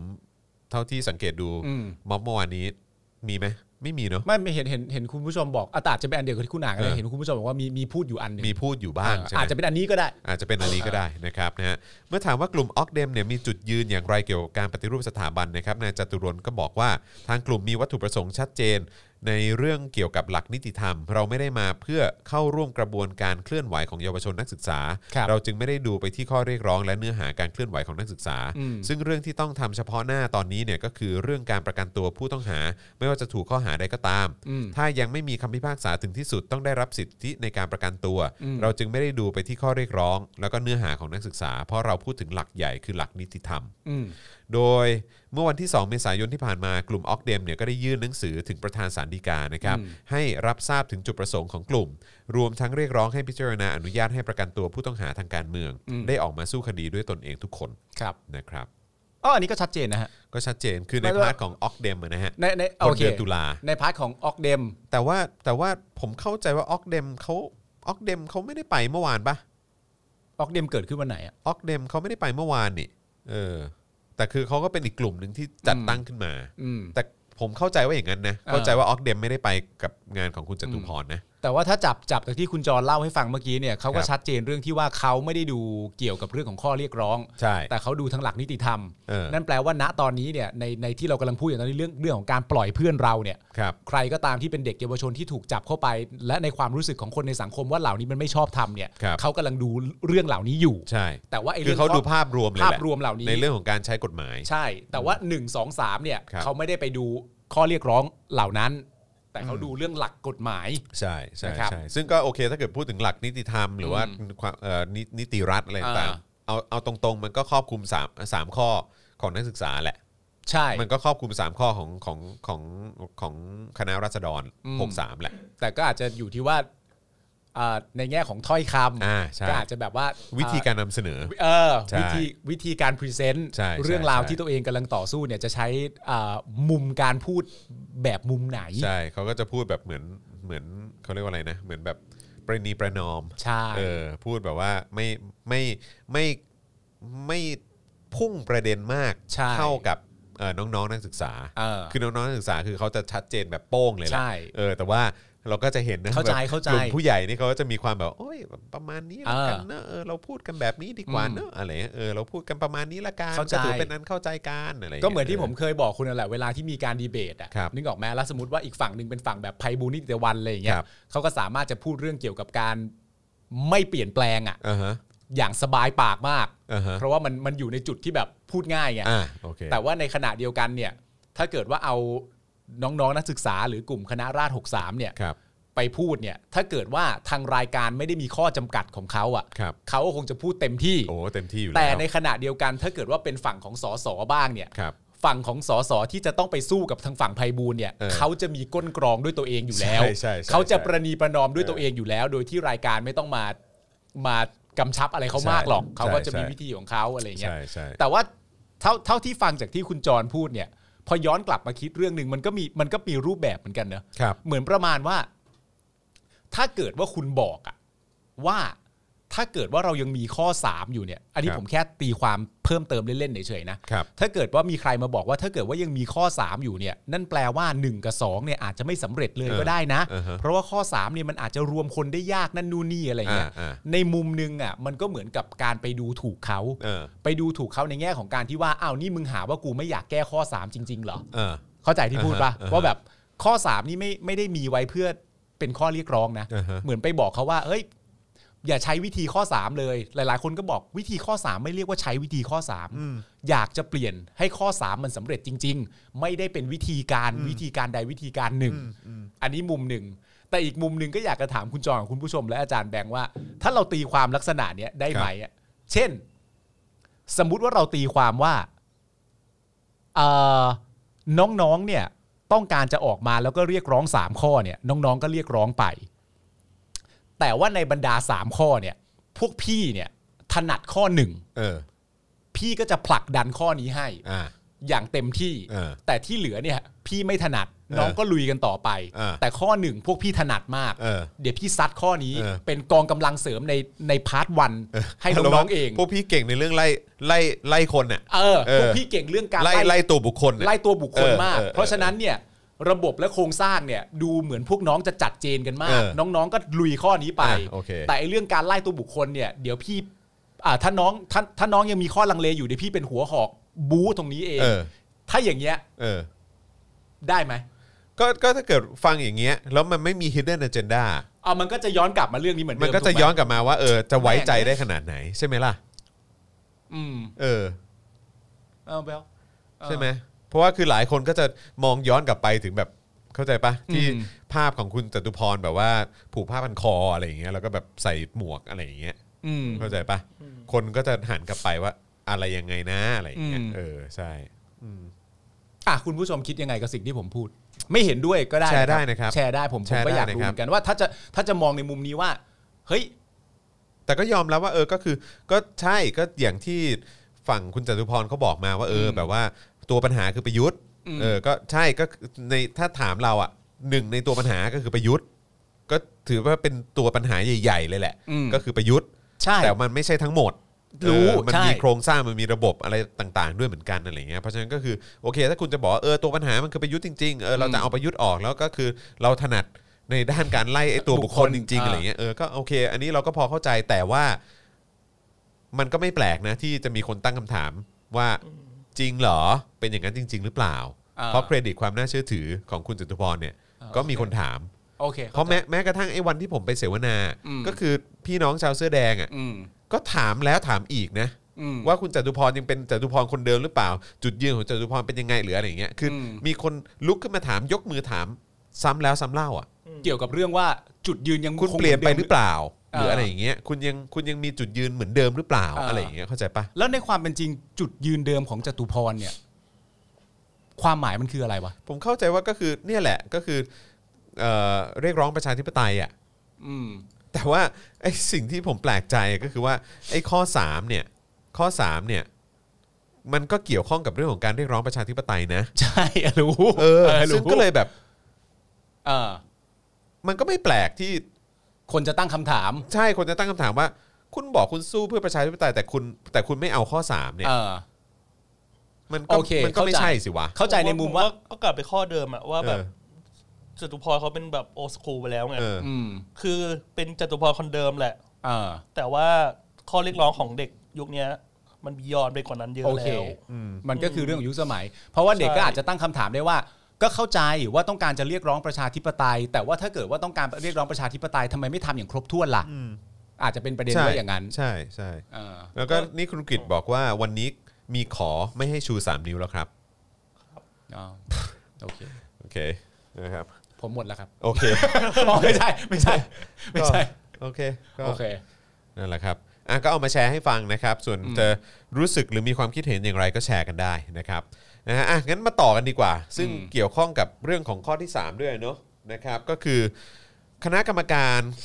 กฤษฎีกาครับ ครับ ชี้การแสดงความไม่เคารพเป็นความผิดตามมาตรา 112 นะครับ อืม จะอ้างว่าไม่มีเจตนาไม่ได้ครับ อ๋อครับผม นะฮะวันนี้ครับ Facebook ของอาจารย์ทิตินันเต็งอำนวยนะครับอาจารย์ประจำคณะนิติศาสตร์จุฬาลงกรณ์มหาวิทยาลัยนะครับได้มีการแชร์ข้อมูล จากคณะกรรมการกฤษฎีกานะครับกรณีที่ได้เผยแพร่เอกสารว่าด้วยความผิดตามมาตรา 112 แห่งประมวลกฎหมายอาญาทาง Facebook นะครับโดยสาระสำคัญที่อาจารย์ทิตินันเนี่ยนะครับต้องการชี้ให้เห็นก็คือ ข้อกำหนดการตีความเอาผิดที่อาจารย์มองว่า อาจก่อให้เกิดผลร้ายต่อสังคมมากกว่าผลดีครับ ครับ นะฮะ โดยเนื้อหาของข้อมูลนะครับที่สำนักคณะกรรมการกฤษฎีกาเผยแพร่ทาง Facebook นะครับซึ่งต่อมาโพสต์นั้นก็ถูกลบออกไปแล้วนะครับ อืม แต่ยังสามารถเข้าไปอ่านได้จากโพสต์ของอาจารย์ที่บันทึกภาพเอาไว้นะครับที่แคปไว้อะนะค ครั รับบ มีการระบุองค์ประกอบของมาตรา 112 เอาไว้นะครับทั้งองค์ประกอบภายนอกและองค์ประกอบภายใน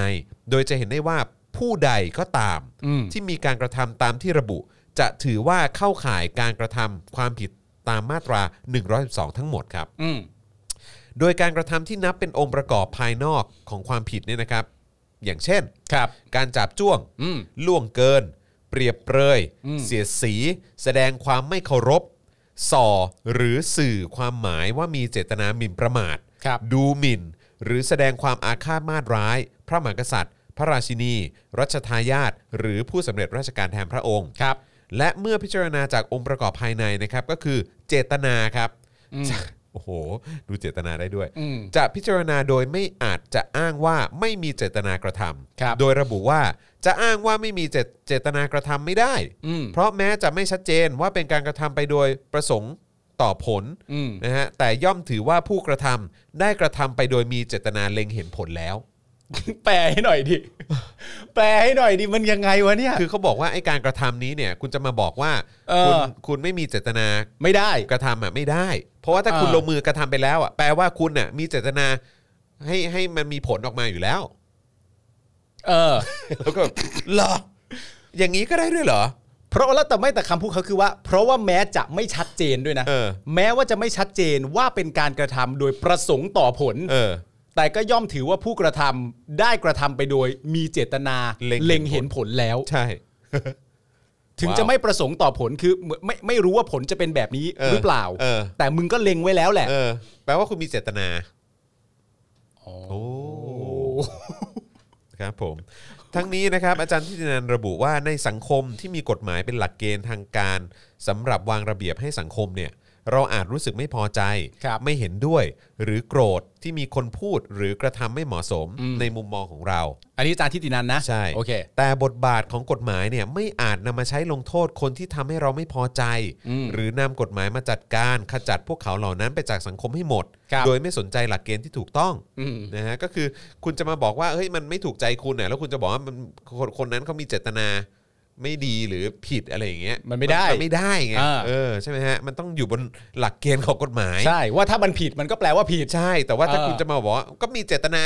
เออ เออ ฉันคิดว่าไอ้คนเนี้ยมันมีเจตนาแน่นอนอ่ะ ใช่แล้วฉันก็ไม่ชอบเจตนาของมัน ใช่ ที่ฉันคิดด้วย เออ ตามมาตรฐานแบบ จิตใจของ จิ กู ตใจของฉันเนี่ย เพราะฉะนั้นมันก็น่าจะผิดแหละ เออ มันไม่ได้ไง ไม่ได้ มัน นะ ไม่ได้ฮะ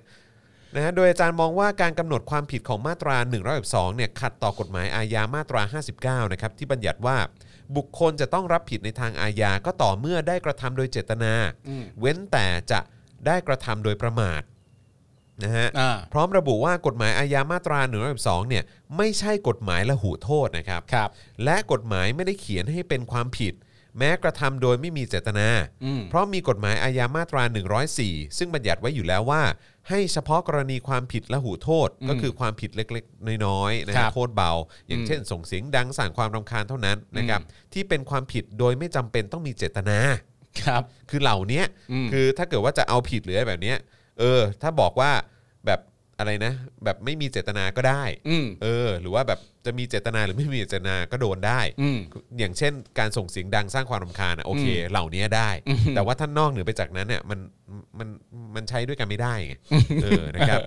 ก่อนจะสรุปว่าดังนั้นเนี่ยการกระทำประการใดจะเป็นความผิดตามมาตราหนึ่งร้อยสองได้เนี่ย ผู้กระทำต้องมีเจตนา ครับ เพราะฉะนั้นการกระทำอันเป็นความผิดตามมาตราหนึ่งสองเนี่ยจึงมีเพียง 3 การกระทำคือหมิ่นประมาท ดูหมิ่น หรือแสดงความอาฆาตมาตร้าย อันนี้คือตรงเลยนะ ใช่ ที่ อ่าม มาตราหนึ่งสองบัญญัติไว้เท่านั้น ครับ ซึ่งจำเป็นต้องตีความโดยเคร่งครัด อืม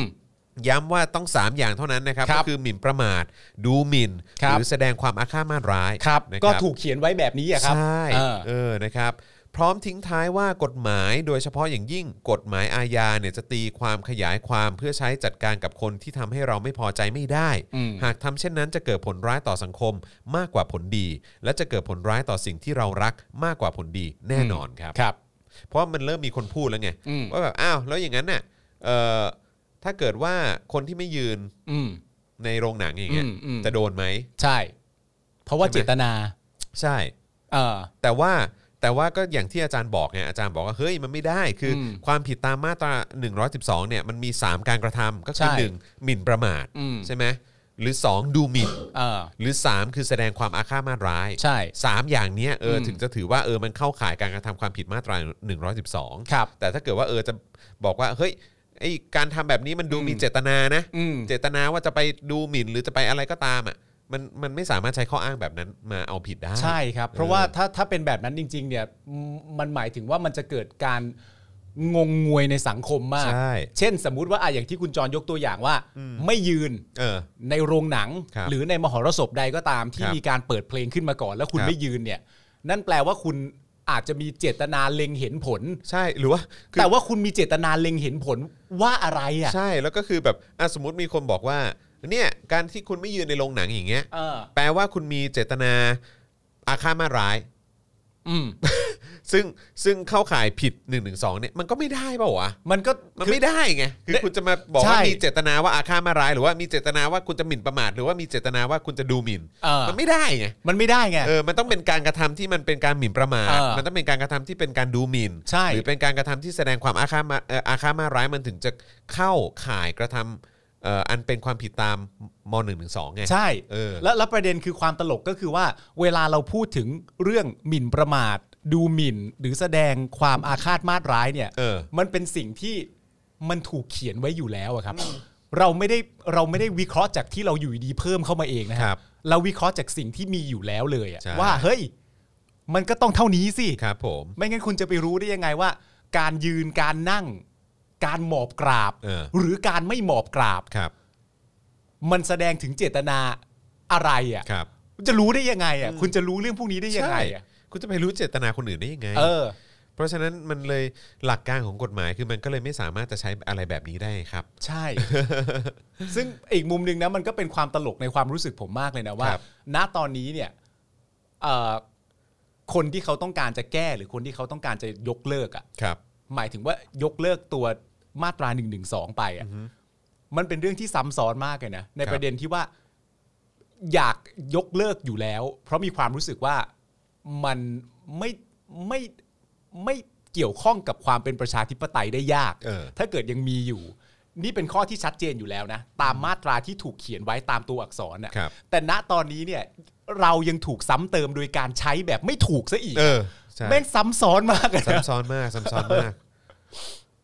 น่ากลัวมากนะ น่ากลัว น่า ครับ กลัวนะเออมันชักไปกันใหญ่แล้วะ น่ากลัวขึ้นเรื่อย ใช่ใช่ใช่ถูกต้องนะครับอ่ะเมื่อกี้เราพูดถึงเอ่อคณะกรรมการกฤษฎีกา ครับ นะครับที่โพสต์มาแล้ว แล้วหลังจากนั้นก็ลบข้อความตัวเองนะครับผมก็ไม่แน่ใจว่าเออแบบเขามีการกลับมาฉุกคิดใหม่หรือเปล่า ว่าเออไอการออกมาโพสต์อะไรแบบนั้นเนี่ยมันจะมันจะดูไม่ไม่ได้ตรงไปตามเอ่อหลักหรือว่าเอ่อเขาเรียกว่าอะไรเหมือนแบบ อืม เจตนารมณ์ของกฎหมายอะไรแบบเนี้ยนะครับ ใช่ นะฮะแต่ว่าก็ตอนนี้คือลบไปแล้วนะครับ ๆ แว่า ตอนนี้ไม่มีอยู่แล้ว ตอน นะ นี้ไม่มีแล้ว โอเค นะครับแต่ว่าอาจารย์ที่นันก็ออกมาแสดงความเห็นนะครับ แล้วก็เห็นเห็นเมื่อกี้เห็นมีคนบอกว่าอาจารย์สาวิตรี ก็ออกมาคอมเมนต์ในประเด็นนี้ด้วยเหมือนกันนะครับ ซึ่ง ครับ ใครสนใจก็ลองไปติดตาม Twitter ของอาจารย์ได้นะครับนะฮะก็เข้มข้นเช่นเดียวกัน ครับ นะครับ แล้วก็เดี๋ยวอีกสักครู่หนึ่งเราจะมาคุยกันในประเด็นที่โฆษกสารยุติธรรมครับออกโรงชี้แจงข่าวบริษัทรถยนต์นะครับที่ออกมาบอกว่า อืม มีการจ่ายสินบนนะฮะในเรื่องของคดีในเรื่องของประเด็นภาษี อ่า อะไรอย่างเงี้ย ครับ ที่มีการไปเอ่อแจ้งไว้หรือว่ามีการไปร้องเรียนไว้กับทาง เอ่อกระทรวงยุติธรรมของสหรัฐอเมริกา ครับ เออนะครับนะเพราะฉะนั้นระหว่างนี้นะครับเอ่อคุณผู้ชมสามารถสนับสนุนพวกเราเข้ามาได้นะครับทางบัญชีกสิกรไทยนะครับศูนย์หกเก้หรือสแกนเคอร์โคก็ได้นะครับ ช่วยกันเติมพลังเข้ามาหน่อยนะครับนะฮะ ครับผม ไม่งั้นเราอาจจะโดนยุบรายการได้นะครับ เฮ้ย ออ ทำไมวันนี้มันไม่ไปเล เอย อวันนี้มันไม่ไปไหน วันเลนี้มันต้อง ย ก็ไปกันหน่อยสินะ ไม่ไปไหนเลยครับอืม วันนี้มันต้องไปไปกันหน่อยสินะ ครับ คุณ NP เกียร์บอกว่าอ๋อเขาเรียกว่าโยนหินถามทางหรือเปล่าอ่านะฮะคุณ จริงเหรอ เออโยนหินถามทางหรือเป วิ ล่า ธีนี้เหรอ เออนะครับ โหแต่ว่า นี่คือความเสื่อมของแบบกฎหมายหรือ ว่า กระบวนการยุติธรรมนี่มันก็หนักมากแล้วนะ เออ นี่ก็แบบอื้อหือจะจะจะต้องโยนหินถามทางอีกเหรอเออ นี่ยังยังคิดจะอยากถามเรื่องนี้จริงๆเหรอครับ ใช่นะครับ คุณโบคุโนะบอกว่าไปย้อนดูม็อบจตุพรแล้วค่ะ สรุปไม่ให้ชู 3 นิ้วจริง ๆ แต่ชื่นใจที่มวลชนไม่มีใครเห็นด้วย แล้วก็พากันชู 3 นิ้วหมดเลย ครับ อ๋อครับผมนะฮะเอ่อคุณแดกคอนบอกว่าอยากให้คนอธิบายลองไปถามอาจารย์ปิยบุตรครับนะฮะนางพร้อมอ่าโอเคครับผมเอ่อคุณเกเซอร์หรือเปล่าบอกว่าโยนหินถามทางหรือว่าโยนหินใส่หน้ากันแน่ครับ เออนะครับ คุณ per per per d i t i r per d i t i r หรือเปล่า หรือ per d i t i r อะไรผมไม่แน่ใจนะครับบอกว่านึกถึงเพลงเอ่อเด็ดวงไฟเย็นกันขึ้นมาเลยทีเดียวเออนะครับคุณเบลทริกบอกว่าจตุพรนี่ชัดเจนจริง ๆ มามาแบบโดนสั่งมาอ๋อครับผมนะฮะพรุ่งนี้ที่ธรรมศาสตร์ท่าประจันทร์นะครับ บ่ายสามคุณจีเคแบ็กยาร์ดบอกมานะครับคุณเคยเป็นพราวนี่บอกว่าขับรถอยู่เดี๋ยวโอนให้นะครับ ครับ นะ ผ ค ม รับ ขอบพระคุณครับ นะฮะเอ่อคุณเด็กเดินดินบอกว่าอย่าทะเลาะกันพวกเราไม่เอาประยุทธ์อ่าครับผม น่าจะหมายถึงว่าไม่ไม่ว่าจะกลุ่มผู้ชุมนุมไหนก็ตาม ใช่ก็อย่าทะเลาะกันนะอะไร เอ อย่าง อ เงี้ยนะครับ ไม่เอาไม่เอาประยุทธ์ไว้ ครับผมคุณซินซาโนะบอกว่าไม่ยอม เดี๋ยวไปโอนเพิ่มแป๊บนะคะ วันของคุณปาล์มต้องไม่แผ่วค่ะ เอ้ย โ ขอบพระคุณครับ โอ้โหน่ารักมากเลย ขอบ นะ พ ครั ระ บ คุณครับ เอ่อ มีคนบอกว่าจตุพรไม่ได้พูดห้ามชูสามนิ้วใครก็ไม่รู้พูด เอาเหรอครับ ครับผมนะฮะก็ไม่รู้เหมือนกัน ผมแบบ อืม ผมก็ผมยอมรับนะ ว่า ผมพูดตรงๆเลยนะ อืม สำหรับผมอะ อืม ความรู้สึกผมที่มีกับม็อบเนี้ย อืม คือผมงง ก็ไม่แปลก เออผมใช้คำว่างง ครับ เออครับผม เข้าใจครับ งงมากกว่าว่าเอ๊ะอะไรยังไงอะไรเนี่ย เออ เออครับ มั ผ น ม แต่ตั้งแต่มีส้วมมาบริการแล้วนะ ใช่ อ๋อเหรอครับ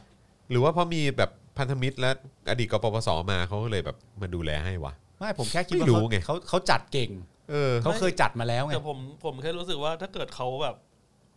ถ้าพันธมิตรแบบมารวมกันจริง ๆ อ่ะ ก็ต้องมีการไม่เห็นด้วยมีการบล็อก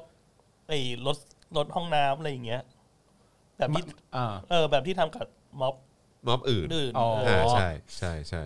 แต่ว่าทำไมมันถึงรถห้องน้ำถึงมาสะดวกจังเลยอย่างเงี้ยเหรอ เออ คุณพลอวกาศเอกปิยะตะตุงตวงเนี่ยบอกว่าคนพูดคือประธานมูลนิธิญาติวีรชนพฤษภา อ๋อโอเค หรฮะเออครับผม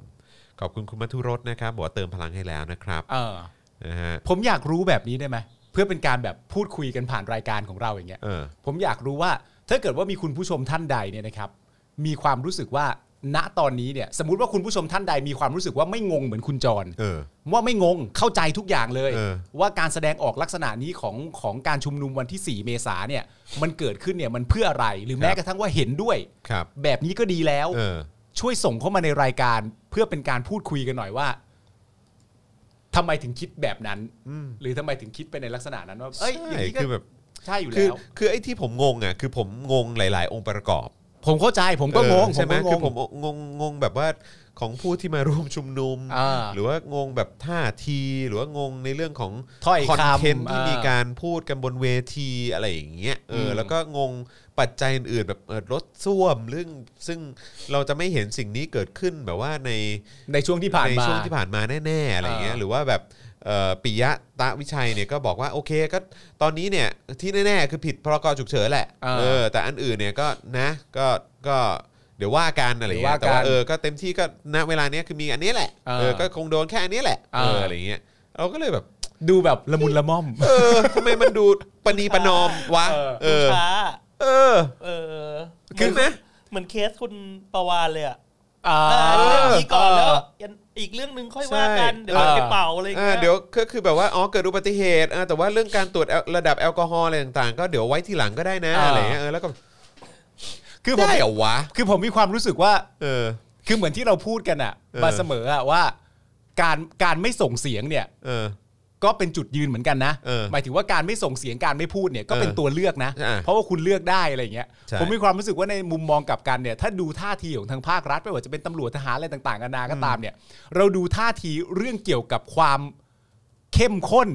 หรือความเข้มงวดอะไรอย่างเงี้ย อืม มันก็มีมุมให้มองเหมือนกัน ใช่ นะว่าแบบ เอ๊ะทำไมความเข้มงวด ถึงดูเบาบาง เออ เกี่ยวกับเรื่องนี้ อันนั้นก็เป็นจุดยืนเหมือนกันหรือเปล่า ใช่ เพราะการจะทำอะไรหรือการจะไม่ทำอะไรเนี่ย ก็ล้วนแล้วแต่เป็นแสดงออกซึ่งจุดยืนได้ทั้งสิ้น ใช่ ก็เลยแบบ เฮ้ย ยังไงวะ ยังไงวะ ใช่ ยังไงวะจริง ๆ นะฮะ ไม่งั้น ต่อไปนี้นะครับ ม็อบก็หนีบคุณจตุพรไปด้วย ใช่ แล้วนี่คุณแพตตี้บอกว่าจตุพรปราศัยพรุ่งนี้เอ่อว่าพรุ่งนี้เนี่ยคนที่โดน1นึจะได้ออกมารอดูผลรอดูผลงานละกันว่าเป็นยังไง อ๋อเหรอครับ เออซึ่งก็มีคนบอกอีกว่า เออแบบ อ๋อ คือเพราะวันพรุ่งนี้เป็นวัน อ่า วันสำคัญ อ่า ก็เลยอันนี้หรือเปล่าอะไรอย่างเงี้ย อ่า แล้วก็มีคนพูดแบบในเชิงว่า อ๋อ ก็ให้ออกพรุ่งเนี้ยจะได้แบบสำนึกใน อ๋อ เออเข้าใจปะ โอเค ซึ่งเราก็แบบ อ่า คือถ้าเป็นอย่างนั้นเนี่ย อ่า คือมันก็ไม่ make sense อีกอะเข้าใจปะ มันก็ไม่ คือ make คุณ sense คุณคิดว่าคุณจะปล่อยเขาในวันสำคัญแบบเนี้ย ค ใน รับ ในวันสำคัญอะไรนะแบบวันวันวันหยุดราชการแบบเนี้ยที่ที่เขาว่ามันมีความสำคัญแบบเนี้ย อ่า เออ แล้วคุณคิดว่าคนที่ถูกขังอะ เขา เขา จะ จะ รู้ รู้สึกอย่างนั้นเหรอ ไม่แต่ตอนนี้กำลังคิดว่า ถ้าจริงล่ะ ก็ต้องรอดูไง ใช่อะแต่หมายถึงว่า ไ ถ้าเกิด ผม จริง มออีมองอีกมุมนะว่าแบบ ปกติเสาร์อาทิตย์ก็ไม่ยอมปล่อยไม่ใช่เหรอ ใช่ ไม่ยอม รู้ กลางคืน ผมรู้ ก็ ไง ปล่อยวันจันทร์ ผมก็เลยคิดถึงนะตอนนี้ว่าเอาถ้าเกิดจริงขึ้นมา เออ ถ้าจริงขึ้นมาคือต้องการให้รู้สึกว่าอะไร เออ หรือถ้าจริงขึ้นมาจะมองในอีกรูปแบบหนึ่งก็คือว่างั้นกระบวนการทางกฎหมายอ่ะ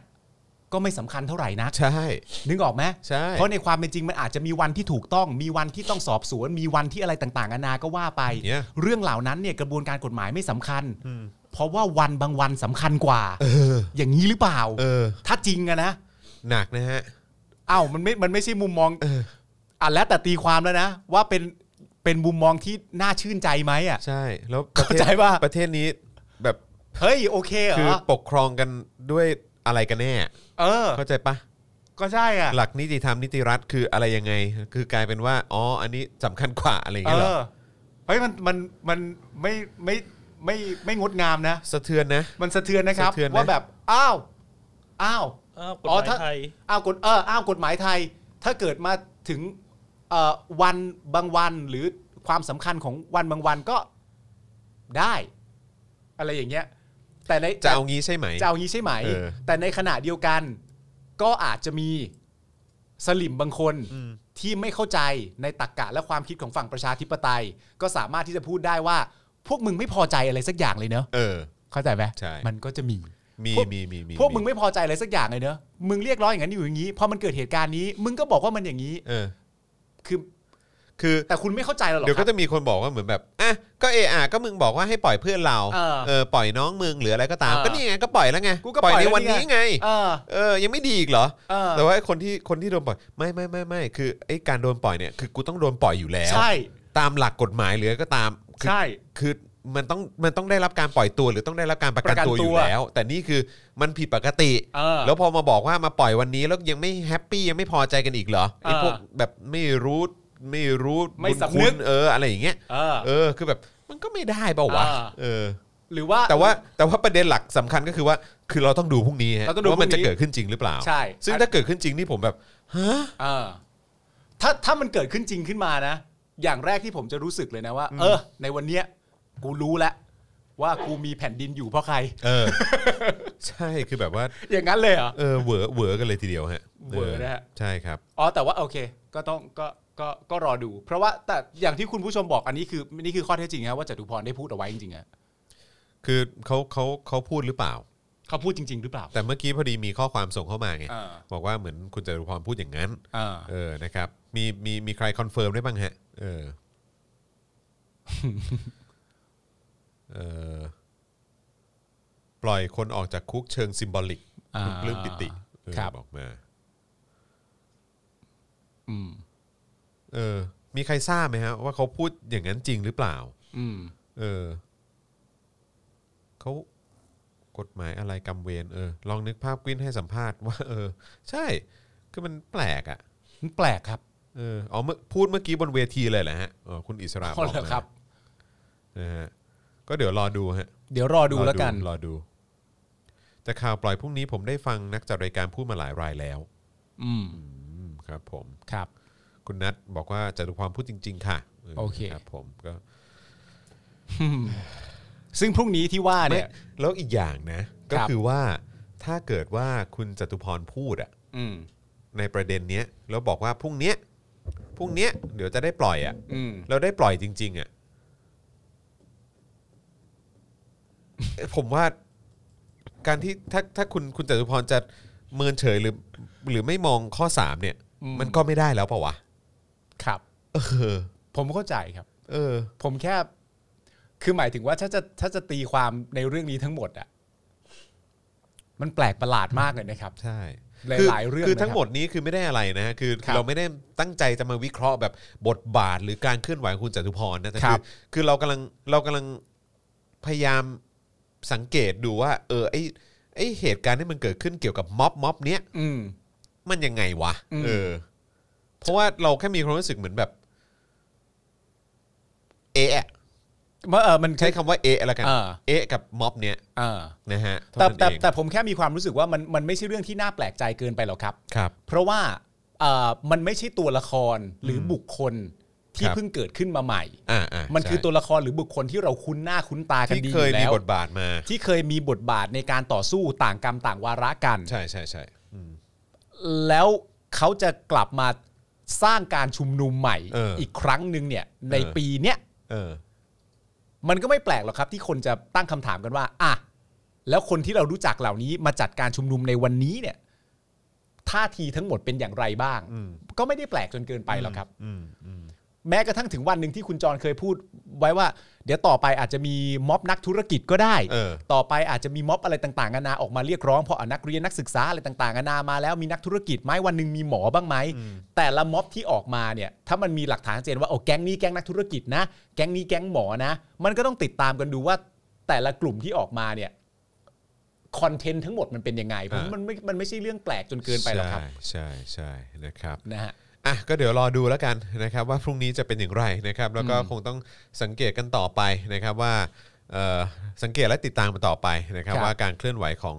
การชุมนุมนี้จะเป็น อืม อย่างไรบ้างนะครับนะฮะอ่ะคราวนี้มาที่ประเด็นโฆษกสารยุติธรรมนะครับ ออกโรงชี้แจงเอ่อข่าวบริษัทรถยนต์จ่ายสินสินบนนะครับนะฮะเส้นคดีภาษีนะครับ ครับจากกรณีที่มีข่าวว่า Toyota Motor Corporation นะครับเปิดเผยเรื่องราวกระบวนการสอบสวนประเด็นการจ่ายสินบนของบริษัทลูกในประเทศไทย ให้แก่บุคลากรของกระบวนการยุติธรรมไทยนั้นเนี่ยนะครับล่าสุดนะครับสุริยันหงส์วิไลครับโฆษกสารยุติธรรม ได้ออกมาชี้แจงข้อเท็จจริงดังกล่าวนะครับเอ่อว่า ซึ่งไม่รู้เหมือนกันผมผมไม่รู้ว่าเราจะใช้คำว่าชี้แจงข้อเท็จจริงได้หรือเปล่านะฮะ อืม คือก็คือถ้าถ้าเราใช้คำว่าเออออกมา ออกมาบอก ออกมาชี้แจง เออ จากฝั่งเขาอ่ะ เออ เข้าใจปะ ก็ได้ เออ เออ แบบนี้คงจะเหมาะกว่ามั้ง เพราะว่า เออ เราไม่รู้ว่าข้อเท็จจริงมันเป็นยังไง ถูกต้อง ใช่ไหมฮะ อย่าอย่าเขาเรียกว่าอะไร อย่าเพิ่งเคลมข้อเท็จจริง อย่าเพิ่งฟันธงว่า อ เป็ ย่าน ข้อเท็จจริงดีก ว่า อย่าเพิ่งอย่าเพิ่งเคลมว่าเป็นข้อเท็จจริงดีกว่า เออ นะครับ แล้วโดยเฉพาะยุคสมัยนี้นี่เราก็ ใช่ เราก็ต้องต้องสังเกต อืม เป็นพิเศษเลยนะฮะ กับ ใช่ การเอ่อตัดสินหรือการแสดงออกหรือการเคลื่อนไหวอะไรต่างๆ ของศาลไท ใช่ ยนะครับนะฮะ อ่า อ่ะโอเค แต่จะฟังแต่จะฟัง อ่ะโฆษกสารยุติธรรมเขาออกมาชี้แจง ครับ นะฮะฝั่งเขา อืม ว่าอย่างนี้เขาบอกว่าคดีเนี่ยที่มีการอ้างถึงเนี่ยเป็นคดีที่บริษัทโตโยต้ามอเตอร์ประเทศไทยจำกัดเป็นโจทยื่นฟ้องหน่วยงานรัฐที่จัดเก็บภาษีเป็นจำเลย อืม เนื่องจากการนำเข้าชิ้นส่วนรถยนต์ เข้ามาในราชอาณาจักรเพื่อประกอบเป็นรถยนต์รุ่น Prius เนี่ยมีคำขอให้เพิกถอนการประเมิน และเพิกถอนคำวินิจฉัยอุทธรณ์ของหน่วยงานที่จัดเก็บภาษีศาลภาษีอากรกลางนะครับซึ่งเป็นศาลชั้นต้นมีคำพิพากษาให้เพิกถอนการประเมิน และเพิกถอนคำวินิจฉัยอุทธรณ์ ครับ เป็นผลให้บริษัทโตโยต้ามอเตอร์ประเทศไทยจำกัดนะฮะเอ่อโจทย์เนี่ยนะฮะไม่มีความรับผิดทางภาษีอากร อืม ต่อมานะครับเอ่อหน่วยงานของรัฐที่จัดเก็บภาษี ซึ่งเป็นจำเลยในคดีได้อุทธรณ์คำพิพากษาของศาลภาษีอากรกลาง และศาลอุทธรณ์คดีชำนาญพิเศษนะครับ ครับ เอ่อมีคำพิพากษากลับให้ยกฟ้องโจทย์ เป็ เป็นผลให้โจทย์เนี่ยต้องรับผิดชำระภาษีอากรตามการประเมินและคำวินิจฉัยอุทธรณ์โจทย์จึงยื่นคำร้องขอขออนุญาตดีกานะครับศาลดีกามีคำสั่งอนุญาตให้โจทย์ดีกาและรับดีกาของโจทย์ไว้พิจารณา โดยสารภาษีอากรกลางได้ได้อ่านคำสั่งคดีขออนุญาตดีกาไปเมื่อวันที่ 29 มีนาคม 64 ครับ ขณะนี้คดียังอยู่ระหว่างศาลภาษีอากรกลางดำเนินการให้ฝ่ายจำเลยยื่นคำแก้ดีกา หลังจากนั้นศาลภาษีอากรกลางจะรวบรวมสำนวนส่งคืนศาลฎีกาเพื่อพิจารณาต่อไป ครับ ดังนั้นในคดีนี้เนี่ยศาลฎีกาจึงยังไม่ได้พิจารณาพิพากษาคดี เพียงพิจารณาคำร้องขออนุญาตฎีกาเท่านั้น ยังไม่ได้มีการพิจารณาเพื่อวินิจฉัยชี้ขาด ข้อพิพาทแห่งคดีแต่อย่างใด อืม โฆษกศาลยังกล่าวว่าข้อกล่าวหาเรื่องการจ่ายสินบนให้กับผู้พิพากษานั้นเนี่ยมักเกิดขึ้นอยู่เสมอ ซึ่งอาจไม่มีมูลความจริงอยู่เลย แต่ก็สร้างความเสียหายและความคลางแคลงใจในหมู่ประชาชน และสังคมโดยรวม ทันทีที่มีการข่าวเอ่อการออกข่าวหรือแอบอ้างว่ามีการจ่ายและรับสินบน ครับ ดังนั้นการให้ข่าวลักษณะนี้ควรมีการตรวจสอบให้ชัดเจนในระดับหนึ่งก่อน หากสารยุติธรรมได้รับข้อมูล หรือสามารถตรวจสอบได้อย่างแน่ชัด แล้วว่าผู้พิพากษาท่านใดกระทำการอันเป็นทุจริตเอ่อเป็นการทุจริตต่อหน้าที่ ไม่ว่าจะเกี่ยวข้องกับการรับสินบนหรือไม่สารยุติธรรมโดยคณะกรรมการตุลาการสารยุติธรรมก็จะดำเนินการตรวจสอบและลงโทษ อย่างเด็ดขาดกับการกระทำที่ก่อให้เกิดความเสื่อมเสียต่อเกียรติของผู้พิพากษา ครับ ทำลายความเป็นกลางของศาลและทำให้สังคมไม่เชื่อมั่นในกระบวนการยุติธรรมของไทย ครับ ซึ่งที่ผ่านมาก็ดำเนินการลงโทษทางวินัยอย่างเด็ดขาดกับกรณีเช่นนี้มาโดยตลอด อืม จึงขอแจ้งให้ทราบทั่วกัน เพื่อความเข้าใจที่ถูกต้อง ครับ นะครับก็อันนี้เป็นการเป็นการชี้แจง อืม จากฝั่งเอ่อศาลนะครั ครับ นะฮะก็แต่ยังไม่ฟันธงแล้วกันนะครับว่าเป็น อืม ข้อเท็จจริง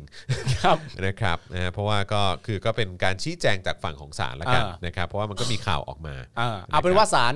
สารว่าอย่างนี้ ครับ สารว่าอย่างนี้ ใช่ แต่ว่าสารว่าอย่างนี้ก็อีกฝั่งหนึ่งเขาจะว่ายังไง ใช่ ก็เดี๋ยวก็ว่ากันอีกที นะครับเพราะเราก็เช่นเคยครับก็คือเราก็ต้อง เราก็ต้องชั่งน้ำหนักกันนะครับ ว่าเออโอเคแบบอย่าง Toyota Corporation อืม ระดับโลกเนี่ย ครับ เออที่เขาไปไปแจ้งรายละเอียดนี้เนี่ยไปชี้แจงรายละเอียดนี้เนี่ย ครั กับบ ทางกระทรวงยุติธรรม อืม นะฮะหรือว่ากระบวนการยุติธรรมของสหรัฐอเมริกาเนี่ย อืม เออก็คือเราก็ต้องตั้งคำถามในเรื่องของแบบเอ่อความมีอะไรธรรมาภิบาล หรือว่า อ่า ความโปร่งใส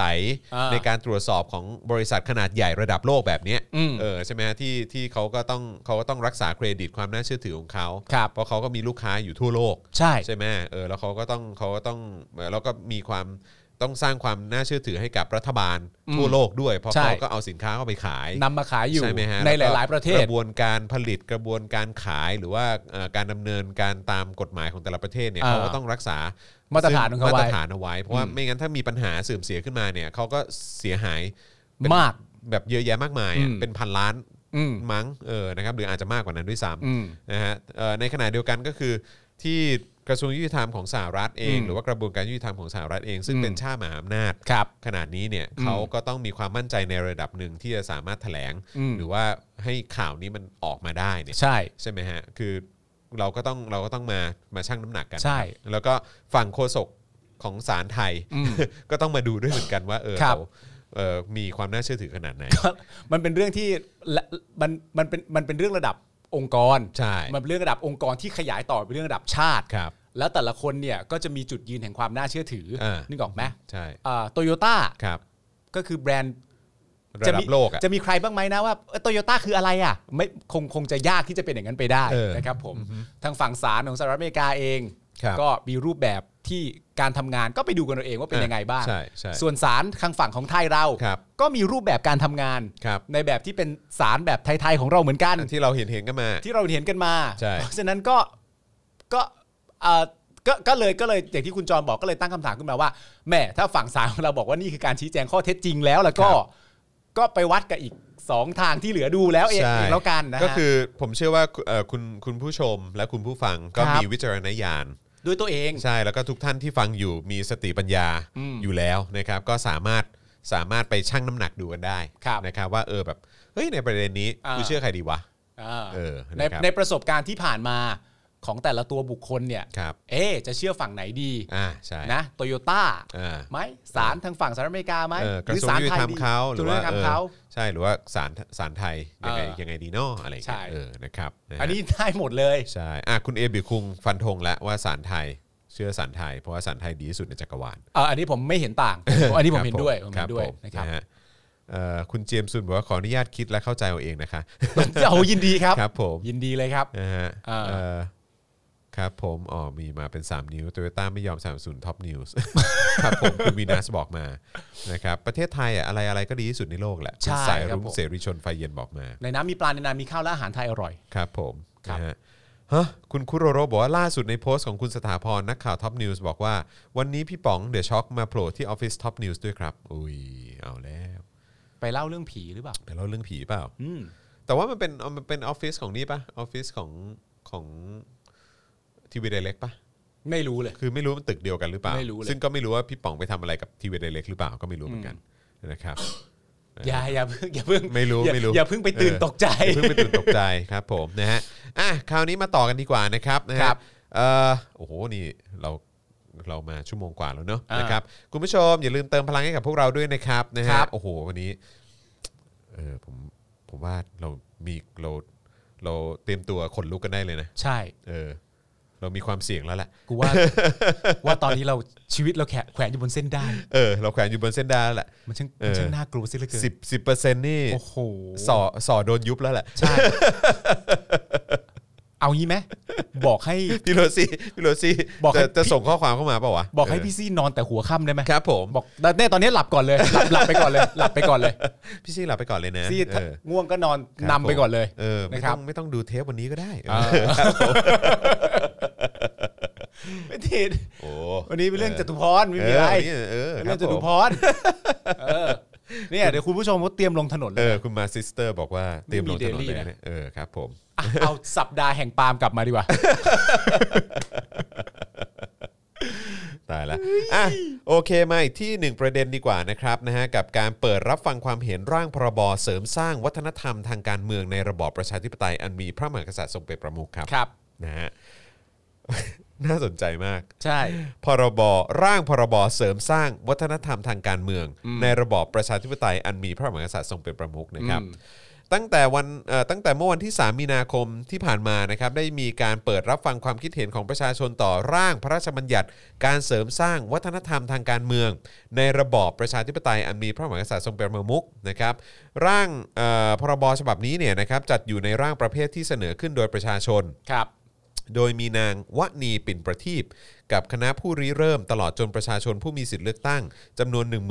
13,345 คนเป็นผู้ร่างเสนอนะครับ ครับ วัตถุประสงค์ของร่างพรบฉบับนี้เนี่ยระบุว่าเพื่อส่งเสริมให้ประชาชนและชุมชน มีความรู้ความเข้าใจที่ถูกต้องเกี่ยวกับการเมือง ดีครับ ดีครับ ส่งเสริมครับ ดีครับ ผม ฮะ เพื่อส่งเสริมให้ประชาชนและชุมชนมีความรู้ความเข้าใจที่ถูกต้องนะฮะ อ่ เกี่ยวกับการเมืองการปกครองในระบอบประชาธิปไตยอันมีพระมหากษัตริย์ทรงเป็นประมุข ครับ เพื่อพัฒนาคนในชาติให้มีความพร้อมในการแก้ไขปัญหาประเทศร่วมกัน อืม โอเคนะครับ โดยมุ่งหวั ไม่ ง เดี๋ยว ไม่ดียังไงอ่ะ ไม่คือผ ก็ ม ดีแล้วอ่ะ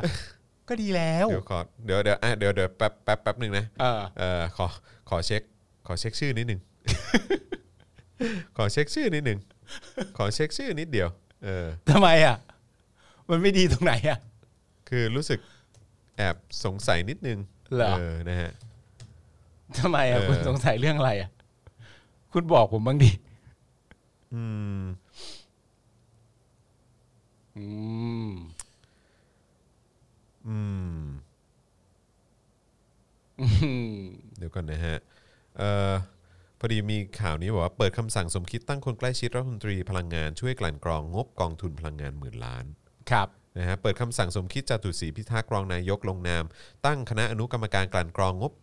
กองทุนอนุรักษ์พลังงานมีชื่อวันีปิ่นประทีปภรรยาหมอพลเดชปิ่นประทีปสว อืม เพราะฉะนั้นคือหมายความว่า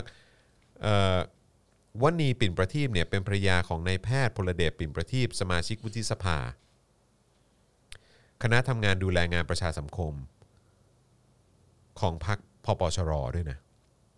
หมายถึงว่านางวณีปิ่นประทีปเป็นสวหรือ ไม่ ไม่ ใช่ ใช่ ไม่ใช่เป็นภรรยาของสว เป็นภรรยาของสว ซึ่งเข้าใจว่าก็น่าจะเป็นสวที่ถูกแต่งตั้งโดยคอสชแหละ ใช่ ก็ก็คือว่าเป็นภรรยาของสวที่เป็นสวอยู่ณตอนนี้ใช่ไหมล่ะ ใช่ ณตอนนี้ยังเป็นสวอยู่ ใช่เ เออนะครับเพราะ ซึ่ ฉะ ง นั้น เสน เพ อ ราะฉะนั้นคือความน่าสนใจก็คือว่าภรรยา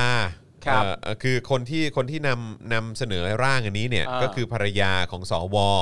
ที่มา อืม จากการแต่งตั้งโดยคอสชใช่ไหม ครับ แล้วเขาก็บอกว่าวัตถุประสงค์ของร่างพรบนี้เนี่ย อืม ที่ภรรยาของสวที่แต่งตั้งโดยคอสชที่ยึดอำนาจเข้ามา ครับ เอ่อแล้วก็ล้มล้างการปกครองเอ่อประชาธิปไตย ครับ ใช่ไหมฮะแล้วก็มีการนิรโทษกรรม อืม ตัวเองเนี่ยนะครับ ที่ชื่อว่านางวณีปิ่นประทีปเนี่ย อ่าใช่คืออ ม วณีปิ่นประทีปเนี่ยเขาเสนอร่างพรบฉบับนี้ ครับ เพื่อส่งเสริมให้ประชาชนและชุมชนมีความรู้ความเข้าใจที่ถูกต้องเกี่ยวกับการเมือง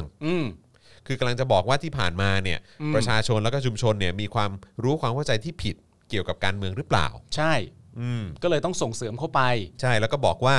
เอ่อไอ้การร่างพรบอันนี้ไอ้ร่างพรบฉบับนี้เนี่ย อืม ก็จัดทำขึ้นมาเพื่อพัฒนาคนในชาติให้มีความพร้อม ใช่ การแก้ไขปัญหาของประเทศร่วมกัน อืม คือแปลว่าอะไรฮะแปลว่าที่ผ่านมาเนี่ยคือประชาชนไม่พร้อม ใช่ ก็เลยต้องมีทหารเข้ามาแก้ปัญหาให้แหละฮะ ผมมีความรู้สึกว่าสำหรับเขาที่ผ่านมาเนี่ยประชาชนไม่พร้อม แล้วก็ยังมีความเข้าใจในเรื่องเกี่ยวกับการเมืองที่คลาดเคลื่อน อ่า อยู่เยอะ ใช่ ก็เลยถ้าเป็นไปได้เนี่ยก็อยากจะทำให้เอ่อ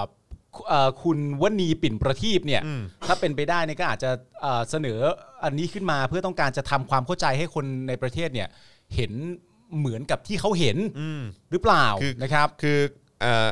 การปกครองในระบอบประชาธิปไตย อืม อันมีพระมหากษัตริย์ทรงเป็นประมุขที่ถูกต้อง ที่ถูกต้อง ในมุมมองของคุณวณี ปิ่นประทีป เนี่ย ซึ่งเป็นภรรยาของสว เ อยู่ คื ณ เขา ตอนนี้ คือเขาก็คงมองว่าเออโอเครายละเอียดต่างๆเนี่ยอยู่ในร่างพรบฉบับนี้นะ ใช่ อืมครับ ก็ ผ สามารถที่จะที่ที่จะแสดงความเอ่อความชัดเจน ครับ จะได้เข้าใจได้ตรงๆกันด้วยว่า เออมันมันต้องเข้าใจกัน ถ้า แบบนี้ ที่ถูกต้องอ่ะมันต้องเป็นอย่างนี้นะ เออ เออไอ้พวกเผลอๆไอ้ที่พวกคนบางกลุ่มที่ออกมาเย้ยวๆกันเนี่ยมันไม่ถูกต้องนะ ถ้าถูกต้องเนี่ยต้องเป็นแบบนี้ ใช่ อืม ที่คุณ ครั มา บผม มามาเริ่มพูดอะไรต่างๆกันานากันนะตอนนี้ไม่ว่าจะเป็นม็อบอะไรต่างๆกันานาก็ตา ครั ม บ เนี่ยมันอาจจะเป็นความเข้าใจที่คลาดเคลื่อนก็ได้ ใช่ การนำข้อมูลมาอะไรต่างๆกันานาบอกนะตอนนี้อะไรอย่างเงี้ยเพราะฉะนั้นคุณวณีปิ่นประทีป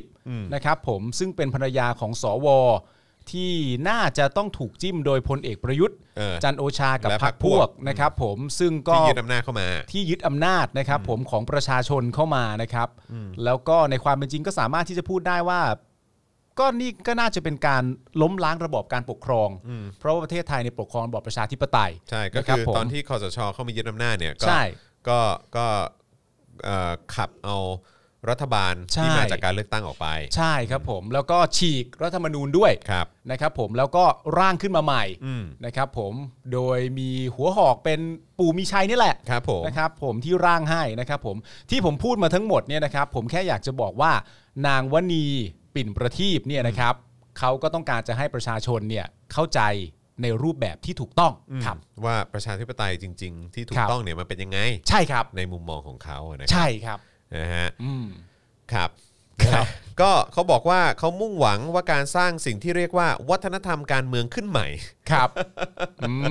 ม จะเป็นกลไกในการปลูกฝังความเชื่อค่านิยม และทัศนคติที่ดีตามหลักการอยู่ร่วมกันในสังคมประชาธิปไตยได้ ครับ ดีครับ ตลกมากเลยนะครับ ดีครับ โดยสาระสำคัญของร่างพรบฉบับข้างต้นประกอบด้วยกำหนดให้มีการเสริมสร้างวัฒนธรรมทางการเมืองให้ประชาชนและชุมชนมีความรู้ ความเข้าใจที่ถูกต้องเกี่ยวกับการเมืองการปกครองในระบอบประชาธิปไตยอันมีพระมหากษัตริย์ทรงเป็นประมุข ชอบมากเลยเนอะคำพูดว่าให้เข้าใจอย่างถูกต้องอะ ใช่ ให้เข้าใจอย่างถูกต้องได้แล้วนะเออ มีสำนึกความเป็นพลเมือง ว้าว มีส่วนร่วมในการพัฒนาประเทศ เท่ มีส่วนร่วมในการจัดทำบริการสาธารณะทั้งในระดับชาติ และระดับท้องถิ่น โอ้แจ๋ว เพื่อร่วมมือกันต่อต้านทุจริต และใช้สิทธิในการเลือกตั้งและออกเสียงประชามติโดยอิสระ ปราศจากการครอบงำไม่ว่าด้วยทางใด ปราศจากการครอบงำด้วยเหรอครับ ครับผม ปราศจากการครอบงำไม่ว่าด้วยทางใดด้วยเหรอครับ โอ้เขาชื่ออะไรนะ เออ นา นี งวณีปิ่นป ปิ่น ระ ประ ที ที ป ปให้มีการจัดตั้งกรรมการทำแผนแม่บทกำหนด ให้จัดทำการศึกษาเรียนรู้กระบวนการกล่อมเกลา อย่างมีกระบวนการเพื่อปลูกฝังความเชื่อค่านิยม ทัศนคติที่ดีในทางการเมืองและการอยู่ร่วมกันในสังคมประชาธิปไตย โอ อะไรอะ ้ยไปปลูกฝังความเชื่อเขาด้วย ไร้สาระจัง ปลูกฝังความเชื่อและ เออ ค่านิยมด้วยนะเว้ย ใช่ทัศนคติที่ดีในทางการเมืองด้วยนะ เออ กำหนดให้เรื่องการขับเคลื่อนการเสริมสร้างวัฒนธรรมทางการเมืองเป็นวาระแห่งชาติ ให้คณะกรรมการปฏิรูปประเทศ จัดทำแผนปฏิรูปประเทศที่มี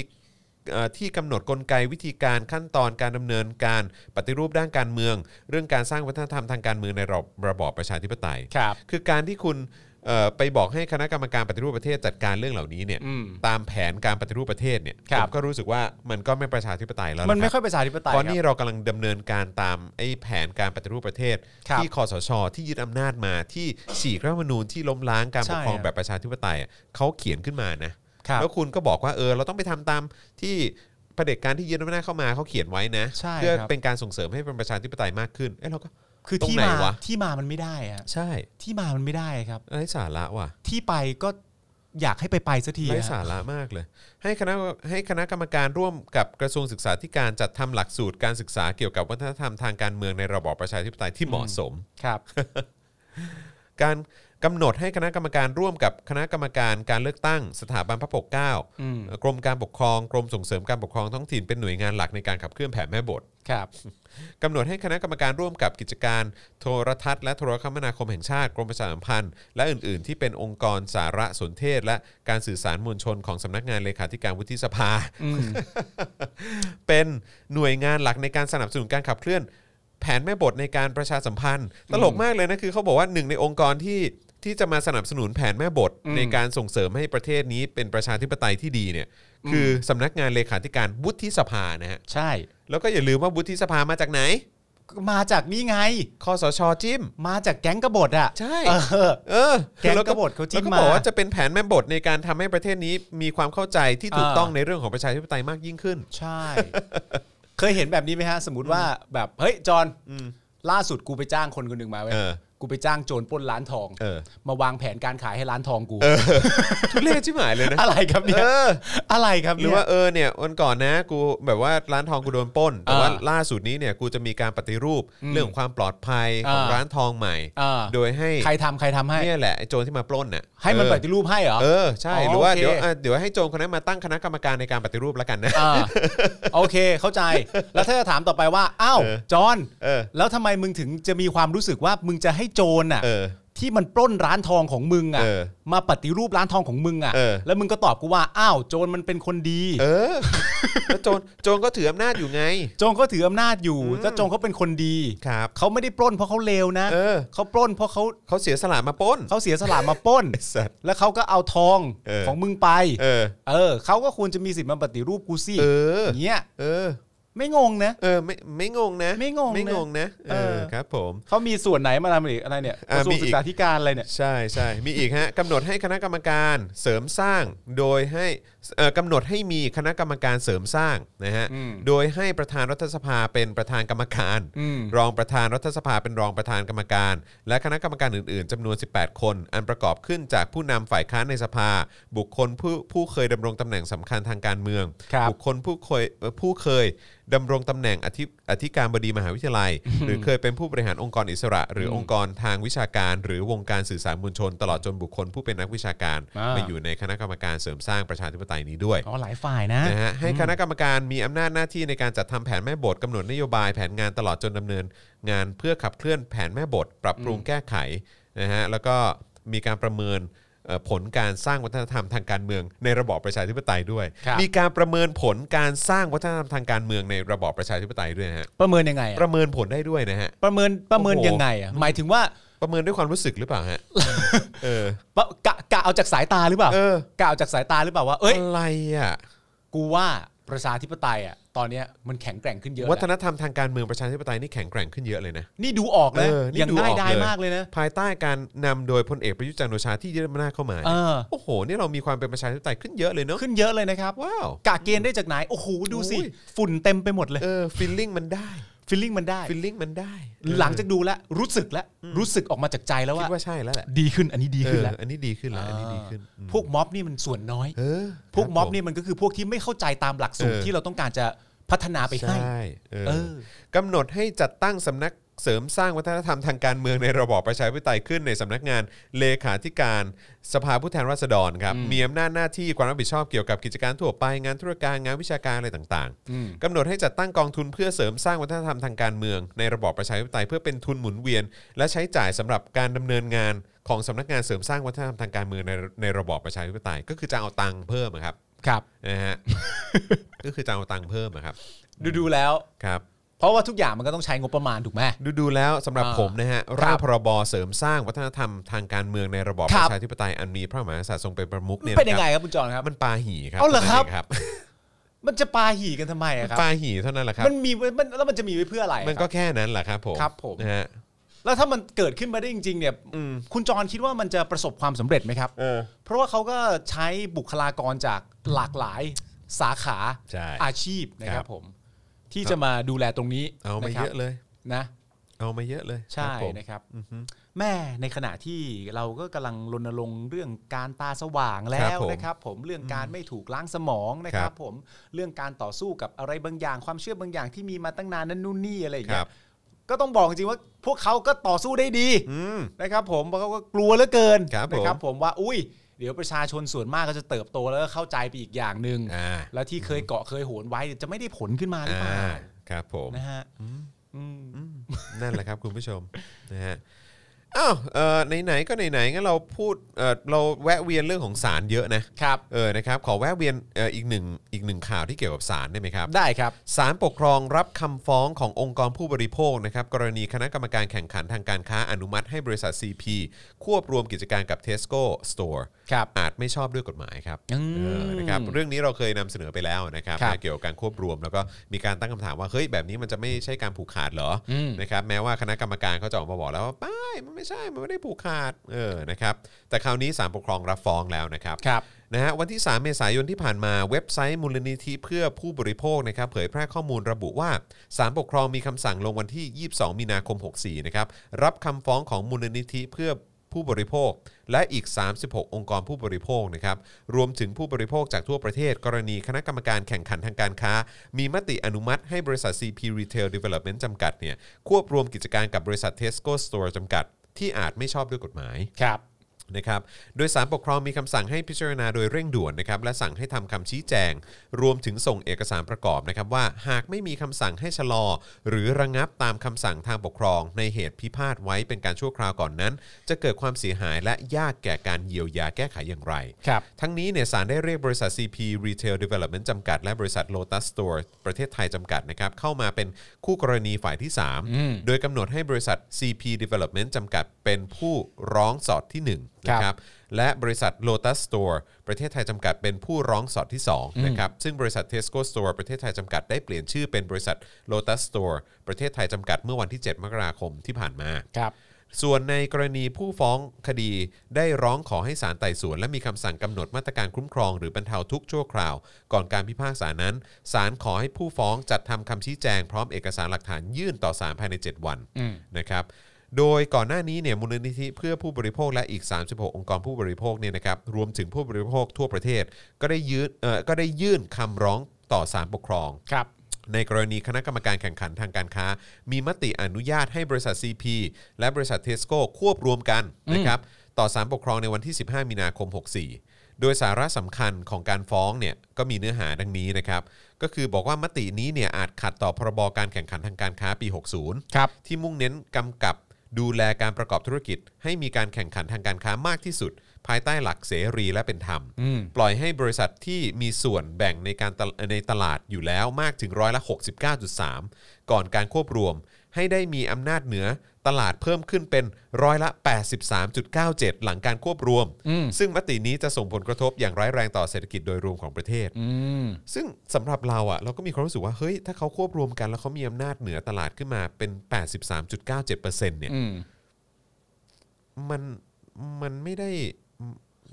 มันแปลว่าอะไร มั ก่ น อน เออคือ มันแปลว่าอะไร คือคุณจะบอกว่าแบบเนี้ยมันไม่ใช่การผูกขาดทางการตลาดจริงเหรอ เออ หรือว่ายังไงเขาบอกมันไม่ผูกขาดหรอกเพราะว่ายังเหลืออีกตั้งเท่าไหร่ ยี่สิบกว่าเปอร์เซ็นต์สิบกว่าเปอร์เซ็นต์ สิบสิบหกเปอร์เซ็นต์ เออ สิบหกเปอร์เซ็นต์ไง เออสิบหกเปอร์เซ็นต์เหลือเหลืออีกตั้งสิบหกเปอร์เซ็นต์ เหลืออีกตั้งสิบหกเปอร์เซ็นต์ ให้ คือมันก็ไม่ได้ผูกขาดร้อยเปอร์เซ็นต์สักหน่อยอะไรอย่าง ใช่ เงี้ยเหรอ เพราะถ้าร้อยเปอร์เซ็นต์ก็อาจจะแปลว่าผูก อ่ะ ขาด นั่นผูกขาดจริง นั่นนั่นแปลว่าเจ้าเดียว เออ แต่อันนี้เนี่ยมีอีกตั้ง 16 เปอร์เซ็นต์เนี่ย 16 กว่ากว่าเปอร์เซ็นต์ให้แต่ละ 16.03 เอออให้แต่ละที่ได้ต่อสู้กัน จากแต่ว่าประเด็นคือ ในการแข่งขันกัน ใช่ แต่ว่าประเด็นคือผมแค่มีความรู้สึกว่าจากตอนแรกเนี่ยถ้าในความรู้สึกผมเนี่ย69.3เนี่ย 69.3%เนี่ย ผมก็ว่า ก็ เย เย อะ อะ แล้ว อยู่แล้วนะใช่ นะครับ แล้วพอมันกระโดดกลายเป็น 83.97 เนี่ยแล้วภาวะในการต่อสู้กับอีก 10 กว่าเปอร์เซ็นต์ที่เหลือเนี่ยเขามีภาวะในการต่อสู้อย่างไร ใช่ หรือ แล้วมันแข่งขันกันยังไงอ่ะ หรือมีหนทางด้วยซ้ำไปไหม เออ ในการต่อสู้ แต่อย่างไรก็แล้วแต่นี่ก็ยังไม่เรียกว่าผูกขาดอยู่ดี เพราะยังมีจำนวนเปอร์เซ็นต์เหลืออยู่นะครับ นะฮะก็บอกว่ามตินี้เนี่ยจะส่งผลกระทบอย่างร้ายแรงต่อเศรษฐกิจโดยรวมของประเทศ เนื่องจากทำให้เกิดการผูกขาดสินค้าที่เป็นปัจจัยสำคัญต่อผู้บริโภค อืม อีกทั้งยังส่งผลกระทบต่อผู้ผลิตสินค้าและวัตถุดิบที่ขาดอำนาจการต่อรอง ครับ และทำลายโอกาสการแข่งขันอย่างเป็นธรรม กับคู่แข่งเดิม อืม และคู่แข่งหน้าใหม่ และเมื่อจำนวนผู้แข่งผู้แข่งขันลดลง ย่อมทำให้ผู้บริโภคมีโอกาสเลือกสินค้าน้อยลง ครับ จนทำให้ผู้บริโภคอาจตกอยู่ในภาวะที่ต้องซื้อสินค้าในราคาที่สูงอย่างเลี่ยงไม่ได้ อืม นอกจากนั้นแล้วเนี่ยคณะกรรมการแข่งขันการค้าทางการค้าเนี่ยไม่ได้จัดให้มีการรับฟังความเห็น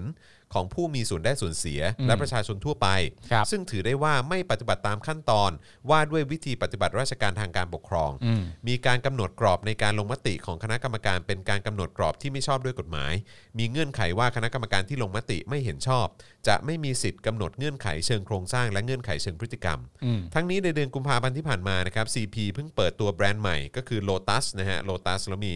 apostrophe s นะครับ ครับ แทน Tesco Lotus นะครับ อืม หลังจากเป็นผู้ชนะประมูลซื้อกิจการ Tesco ประเทศไทยและมาเลเซีย ด้วยมูลค่า 338,000 ล้านบาท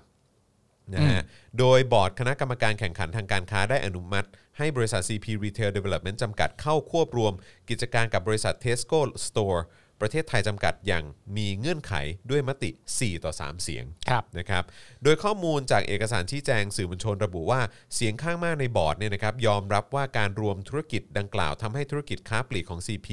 มีอำนาจเหนือตลาดที่จะมีอำนาจเอ่อทางการตลาดเพิ่มมากขึ้น ครับ แต่ไม่เป็นการผูกขาดครับ อืม และมองว่ามีความจำเป็นตามควรทางธุรกิจ และก่อให้เกิดประโยชน์ต่อการส่งเสริมการประกอบธุรกิจเพิ่มมากขึ้น อืม และอาจส่งผลให้การแข่งขันลดลงอย่างมีนัยสำคัญ แต่ไม่ก่อให้เกิดความเสียหายต่อเศรษฐกิจอย่างร้ายแรงครับ อืม คือเขาบอกว่าอาจส่งผลให้การแข่งขันลดลงอย่างมีนัยสำคัญนะครับ แต่ไม่ก่อให้เกิดความเสียหายทางเศรษฐเอ่อแต่ไม่ก่อให้เกิดความเสียหายต่อเศรษฐกิจอย่างร้ายแรง ใช่ อย่างร้ายแรง ก็คือเสียหายแหละ ก็เสียหายแหละ แต่ไม่ได้ อืม เสียหายร้ายแรง เออ เออรวมทั้งไม่ส่งผลกระทบต่อประโยชน์สำคัญอันควรมีควรได้ของผู้บริโภคส่วนรวมด้วย ก็คือผู้บริโภคไม่ลำ บาก ในฐานะผู้บริโภ อัน ค นั้นคือมุมมองเขานะ เออ แม้ว่ามันจะส่งผลเสียหายต่อเศรษฐกิจบ้าง แต่ก็ไม่ร้ายแรงนะ ใช่ แล้วก็ผู้บริโภคเนี่ยไม่ไม่มีปัญหา แล้วเขาก็บอกด้วยนะว่าอาจส่งผลให้การแข่งขันลดลงอย่างมีนัยสำคัญ ใช่ แต่ว่าก็ท้ายสุดก็บอกก็ทำได้ คือมันเหมือนประมาณว่าบอกออกมาว่าไอ้การแข่งขันเนี่ยมันลดลงเนี่ย มันแน่อยู่แล้วแหละ ใช่ ไม่ต้องไปสืบหาความอะไรมามันลดมันลดลงแน่ๆอยู่แล้ว เส่วนผลเสียกับเศรษฐกิจเนี่ย ไม่ได้บาดเจ็บขนาดนั้น ก็คือมีไหม มี เออ แต่ แต่ ว่า ก็ไม่ได้ร้ายแรง ไม่ได้เบอร์โต ไม่ได้เบอร์ใหญ่นะครับผมส่วนผู้บริโภคในแง่ของการจับจ่ายใช้สอยเนี่ย ครับ พวกคุณไม่มีปัญหาอยู่แล้ว เออ ก็แค่มาซื้อเรา เออ นั่นเอง ก็ก็ซื้อไปเถอะอะไรอย่างเงี้ย ซื้อไปเถอะ ครับผม เออ อ่ะคุณคุณผู้ชมและคุณผู้ฟังที่ฟังแล้ว ครับ รู้สึกอย่างไรครับ เห็นพูดหลอมาเต็มเลย เออ หลอ หลา จริงเหรอ หลาออ่างเยอะเลย เออ คุณคุณอัดอัดอัดอ่ะอัดท่านะครับบอกว่าก็ CP อ่ะ ครับผม คุณโสพลบอกว่าก็ปกตินะ ก็ปกตินะครับ ปกตินะครับ ผมว่ามันก็เป็นการแข่งขันทางธุรกิจนะครับ ครับผม เมื่อใครดีใครได้ค ค รั รับ บผม ฮะ อืมนะฮะคุณพียบอกว่าเออพายาบอกว่าผู้บริโภค ถาม บอก กู ว่า ยัง ถามกูยังสัตว์เออครับผมนะฮะของแพงขึ้นทุกอย่างโดนเต็มๆผู้บริโภคนะฮะคุณมณีทองบอกมา อาจจะโดนไม่หนักไง เออคุณเจียมบอกว่าผลเสียกับผู้บริโภคในระยะแรกๆ คงไม่มีจริงอ่ะแต่แต่ระยะยาวล่ะเออครับ อ่า ผมนะฮะ คุณราหูบอกค่ะเอออะไรนะ กะควักกะปิเหรอเออ ครับคุณลิศลาบอกจ้า จ้า ครับผม เหมือนไม่ค่อยเชื่อใจอะ นะ นะฮะ ฮะ เออ ระยะสั้นไม่เอาระยะยาวแน่นอน อ่า เออครับผม ครับ อืมนะฮะอ่ะรู้สึกไงแชร์กันมาได้นะครับ ครับ เออ ผม นะครับผมนะฮะ นี่เป็นเรื่องเกี่ยวกับข้อมูลนะครับ อืม ซึ่งก็ดีนะ ครับผม โอ้สุดยอด คุณปลื้มปิติวะไม่ต้องพูด เออ ไม่ต้องพูด ครับผม ก็เห็น เป็นอเมริกาทำแบบนี้โดนฟ้องเละแน่นอน CP อ๋อ อเมริกามันชังชาตินะ แต่ว่านี่ประเด็นคือนี่มันไม่ใช่อเมริกาครับ ครับผม เป็นอเมริกา This is Thailand ใช่ นี่ประเทศไทยซึ่งเป็นประเทศเอ่อพิเศษ ครับผม แล้วก็มีความยูนิคนะคครั รับบ ผ ผม ม แล้วก็มีความเป็นปัจเจก ครับผม ตามรากเหง้ามาตั้งแต่โบราณโบราณนะครับ ถูกต้องครับผม นะฮะ อืม อ่ะขออีกหนึ่งข่าวทิ้งท้ายแล้วกัน เชิญครับ นะครับนะฮะอ่ะคุณผู้ชมอย่าลืมเติมพลังให้กับพวกเราด้วยนะครับ ขอบคุณมากนะครับ 20%แล้ว ขอบคุณ ถ้า ครับ 30 จะดีมาก ขอบคุณครับนะฮะเพ ขอบ ราะ คุ ว่า ณครับ เพราะว่าเอ่อถ้า 30 นี่ก็ก็ก็จะยอดเยี่ยมเลย ครับ นะครับ ถ้า นะฮะ ถ้าสามสิบก็จะดีใจแล้วนะครับ ถ้า 30 ก็จะปาดปาดเหงื่อได้ได้สะดวกขึ้น ใช่ครับผม ถ้าสมมุติว่า 30 ก็สามารถที่จะโทรไปปลุกพี่ซีได้ เออ เอ ใช่ อดูก็ได้ เอ้ย ดูก็ได้ โอเคนะ โอ ดูก็ เค ได้ นะ โอเคนะ วันเนี้ย เอ เอ อ อครับผมนะ เอ ฮะ อ เอ่อคุณคุโรโรบอกว่าคุณปาล์มคุณจรรู้เรื่องความวุ่นวายภายในม็อบจตุพรวันนี้เรื่องชู 3 นิ้วยังครับ ยังเลยครับยังไม่ทร ค บ วามวุ่น รับ วายเลยแหละครับ คบ เกิด ผม อะไรขึ้นครับ วุ่นวายเลยเหรอครับเออนะฮะอ่ะโอเคเดี๋ยวเดี๋ยวเดี๋ยวขอเดี๋ยวขอไปเช็คก่อนละกันนะครับ ครับ ขอบคุณคุณแมมโมรีด้วยนะครับ แล้วก็คุณออมกนกจันทร์ด้วยนะครับนะฮะเอ่ อ มีคนบอกว่ากินตลาด 80%ไม่ผูกขาดเลยเออนะครับ เอ้าก็มันยังไม่ถึงร้อยซะหน่อย ครับผมคุณชัยว่าบอกว่าผมโอนแล้วนะตะกี้อะแต่จานแบงค์ไม่เอาขึ้นอ่าโอ้โหครับผม ทวงทวงขอบพระคุณครับ เออ คุณชัย ผม วัฒ ขอบ น์ครับ คุณนะครับ ขอบพระคุณนะครับนะฮะเอ่อโอเคนะครับ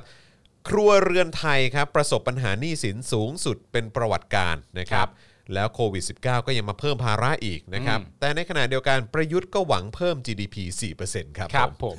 ผมต้องประยุทธ์ซะอย่าง นะฮะเอ่อขอบคุณเมมเบอร์ใหม่ของเราด้วยนะครับ คุณอินดาคานากะเบิร์ดใช่ไหมฮะเออนะครับเป็นซัพพอร์ตเตอร์ใหม่นะครับ ขอบคุณนะครับ ครับ วันนี้นะครับสำนักข่าวรอยเตอร์ครับสำนักข่าวชังชาติเนี่ยนะครับ โอ้ยลอยเตอร์อีกแล้ว เผย เบื่อจังเว้ย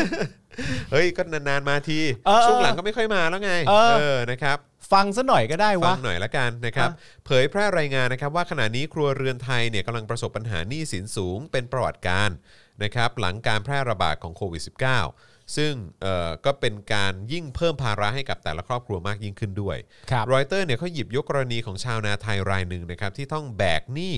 นะฮะกว่า 5 0 0แสนบาทครับ อืม เนื่องจากเงินที่หาได้จากการขายพืชผลเนี่ยไม่เพียงพอต่อค่าใช้จ่าย ครับ อีกทั้งยังมีความเครียดมากขึ้นกว่าเดิม อืม เมื่อการระบาดของเอ่อโควิด -19 เนี่ยนะค ครั รับ บ ก็ทำให้ต้องปิดบริษัทก่อสร้างขนาดเล็กนะครับ ซึ่งเธอเนี่ยทำงานเพื่อหารายได้พิเศษ ซึ่งสำคัญและจำเป็นอย่างยิ่งในการเลี้ยงดูครอบครัว ครับ เกษตรกรรายนี้เนี่ยนะครับคือหนึ่งในผู้ที่เดินทางมาจากจังหวัดกำแพงเพชร เพื่อเข้าร่วมกับการสาธิตการปลูกข้าวในกรุงเทพ ในช่วงปลายเดือนก่อนนะครับ อืม และพยายามขอให้รัฐบาลช่วยลดภาระหนี้ของพวกเขา เพราะในปีนี้เกษตรกรรายนี้เนี่ยยังมีดอกเบี้ยที่ต้องเออชำระเนี่ยนะครับอีกกว่า 40,000 บาท แต่เธอไม่มีเงิน อืม อันนี้เฉพาะดอกเบี้ยนะ ครับ รอยเตอร์รายงานว่าการประท้วงของเกษตรกรเหล่านี้เนี่ยสร้างแรงกดดันต่อรัฐบาลไทยอยู่พอตัว เพราะรัฐบาลเองก็กำลังต่อสู้กับการเดินขบวนเรียกร้องประชาธิปไตยและการดิ้นรนเพื่อฟื้นฟูเศรษฐกิจที่ได้รับผลกระทบจากโรคระบาดนะค ค รั รับ บ พร้อมวิเคราะห์ภาพรวมของหน่วยครัวเรือนไทยนะครับว่าเป็นหนึ่งในผู้กู้ยืมรายใหญ่ที่สุดในเอเชีย โดยมีหนี้สูงถึง 14 ล้านล้านบาท นะครับหรือ 89.3%นะครับ ครับ ของผลิตภัณฑ์มวลรวมในประเทศหรือ GDP อะแหละนะครับในสิ้นเดือนธันวาคม ซึ่งเพิ่มขึ้นอย่างรวดเร็วนะครับจาก 78.1% ครับ เป็น 89.3%นะครับนะฮะสวนทางกับความสามารถในการชำระหนี้นะครับ เฮ้ย สวนทางเลยนะครับ ทำไมพูดอย่างนั้นนะ ใช่ ระดับหนี้ครัวเรือนที่พุ่งสูงสุดนับตั้งแต่ธนาคารกลางเริ่มเก็บบันทึกในปี 2546 นะครับก่อให้เกิดความเสี่ยงต่อเสถียรภาพทางการเงิน และการยับยั้งการใช้จ่ายของผู้บริโภค ในเศรษฐกิจที่ใหญ่เป็นระดับ2นะฮะของเอเชียตะวันออกเฉียงใต้นะครับอันเท่ากับเป็นการขัดขวางการฟื้นตัวจากวิกฤตโควิด -19 ที่ทำให้เศรษฐกิจของประเทศอยู่ในขั้นตกต่ำที่สุดในรอบ 2 ทศวรรษนะครับ ครับ คือตอนนี้เศรษฐกิจตกต่ำที่สุดในรอบ 20 ปีเลย เพราะการส่งออกที่หดตัวและภาคการท่องเที่ยวที่เอ่อเป็นส่วนสำคัญเนี่ยนะครับนะฮะเอ่อในการในเรื่องของเศรษฐกิจของประเทศเนี่ยตอนนี้ก็ไม่มีนักท่องเที่ยวจากต่างชาติ ครับ นะครับรอยเตอร์ยังกล่าวถึงการระบาดครั้งใหม่นะครับที่เพิ่มแรงกดดันให้กับธุรกิจและครัวเรือนบางส่วนมากขึ้น ส่งผลให้การเติบโตของผลิตภัณฑ์มวลรวมของประเทศหรือ GDP ในปี 64เนี่ยลดเหลือแค่3% ครับ นะฮะจาก 3.2%นะครับ เป็นสิ่งที่ยืนยันได้ว่าเศรษฐกิจจะไม่กลับมาสู่ภาวะปกติ ไปจนถึงกลางปี 2565 ครับ 65 คือปีหน้า ใช่ครับผม กลาง คือ ปีหน้า กลางปีหน้านี่คือเขาคาดการณ์ว่า เออ คือยืนยันได้เลยว่า อืม คืออย่างต่ำก็ต้องกลางปีหน้า ถูกต้อง ถึงจะกลับมาสู่ภาวะปกติอะ อืม อย่างต่ำนะ ยังต่ำ เอออย่างต่ำนะ นะครับอย่างไรก็ดีรอยเตอร์ก็ยังอ้างถึงสัญญาของรัฐบาลที่จะเยียวยาผลกระทบจากวิกฤตนี้นะครับด้วยวงเงิน 1 ล้านล้านบาทนะครับ ครับ พร้อมระบุว่าการบรรเทาทุกข์แบบนี้เนี่ยอาจจะช้าเกินไปสำหรับคนไทยจำนวนมาก อืม ดังที่เห็นได้ว่าใครหลายคนพยายามฆ่าตัวตาย และบางคนก็ได้ตายไปแล้วจริง ๆ อืม พร้อมกล่าวถึงความคล่องตัวนะครับของการปล่อยสินเชื่ออย่างง่ายดายสำหรับผู้บริโภคและธุรกิจตลอดหลายปีก่อนหน้านี้เนี่ยนะครับจนน่ากังวลเกี่ยวกับอันตรายของหนี้ครัวเรือนครับซึ่งขณะนี้ผลของมันปรากฏชัดขึ้นนะครับเมื่อการแพร่ระบาดทำให้ผู้คนหลายล้านคนต้องออกจากงาน อืม จนแม้เศรษฐกิจจะฟื้นตัว และมีงานเพิ่มขึ้นแล้ว แต่เรื่องการพักชำระหนี้ก็ยังใช้เวลานานในการแก้ไขปัญหา ใครหลายคนยังต้องอยู่ในวงจรการกู้ยืมเงินต่อไปอย่างไม่รู้จบ ครับ มันก็จะวนอยู่อย่างเงี้ยนะครับ มันเป็นลูปแหล้วครับ ใช่แม้ว่าจะได้งานใหม่ แต่ว่าก็ยังหนี้เนี่ยก็ต้องแบกรับต่อไปไง อืม นะครับอย่างไรก็ดีนอกจากนี้เนี่ยนะครับเมื่อวันที่ 3 เมษายนที่ผ่านมาสำนักข่าว The Reporter รายงานว่าพลเอกประยุทธ์นะฮะ ครับ ได้กล่าวถึงการขับเคลื่อนเศรษฐกิจและช่วยเหลือประชาชนว่ารัฐบาลมีเป้าหมายให้ GDP ของประเทศเนี่ยเพิ่มขึ้น 4%ครับ ครับ ซึ่งตอนนี้คือมันตกมาจาก 3.2%นะ มันเหลือ ป็3%ครับ ค แล้ รั ว บ เขาบอกว่าจะเพิ่มขึ้น 4% ใช่ นะฮะโดยอาศัยโดยจะอาศัยการส่งออก อืม ซึ่งตอนนี้ได้ได้ข่าวว่าไอ้ตู้คอนเทนเนอร์ก็ไม่พอนะ ใช่ นะฮะ แต่ว่าประเด็นของเขามันก็โดยตรงไง เพราะว่าเขาบอกว่าไอการท่องเที่ยวอะมันไม่ได้ อ่า นึกออก ใช่ ปะเราก็เอาส่งออกสวนมันเข้าไป เออนะครับ เออ จะส่งอะไร วะ เออแรงผลิตในประเทศก็แทบไม่มี เออ การลงทุนจากภาครัฐนะครับรวซึ่งก็ไปกู้เข้ามานะฮะ ใช่ครับ เออรวมถึงการบริโภคของประชาชน อืม ซึ่งประชาชนมีกำลังบริโภคได้ได้เหมือนแต่ก่อนเหรอ ได้น้อยลงครับ โดยขณะนี้กระทรวงการคลังอยู่ระหว่างพิจารณาคนละครึ่งเฟสสามมึงจะเอาคนละครึ่งมาอีกแล้ว แล้วคนละครึ่งเฟส เออ สามมาแล้ว และมาตรการอื่นเพิ่มเติมให้ครอบคลุมถึงคนที่มีเงินฝากจำนวนมาก อ่า ให้ประชาชนออกมาจับจ่ายใช้สอยเพิ่มขึ้น อ่า ก็คือประมาณว่าคนที่มีเงินฝากไว้เยอะ คนรวยอ่ะ ก็เอาเงินมาใช้หน่อย เออ เอาเงินที่เก็บไว้เก็บหอมรอมริบไว้เนี่ย เออ เพื่อใช้ในวันยากลำบากหรือวันที่แก่เฒ่าเนี่ย เออ เอาออกมาใช้ก่อน คือเก็บไว้ให้พ่อแม่คุณ เออ เก็บไว้เพื่อจะสร้างครอบครัวอะไร ครับ ต่างๆกั ผ น ม นาเนี่ย เอออย่ ถ้ามัน เพิ่ง มีเยอะนัก ย่าเพิ่ง อะ เก็บไว้เองนะ เอเอาอออกมาใช้ก่อน เอามาใช้เพื่อให้มันช่วยประเทศก่อน ครับผม อ่าน นะฮะพร้อมย้ำว่าโครงการเหล่านี้เนี่ยไม่ใช่การแจกเงินทิ้งนะครับ แต่ อ๋อไม่ เป็น ใช่ การกระตุ้นให้เงินหมุนเวียนในระบบครับ อ๋อโอเคเข้าใจแล้วครับตู่ครับ นะฮะแต่ว่าซื้อเอ่อเงินสดก็ไม่ได้นะ ไม่ได้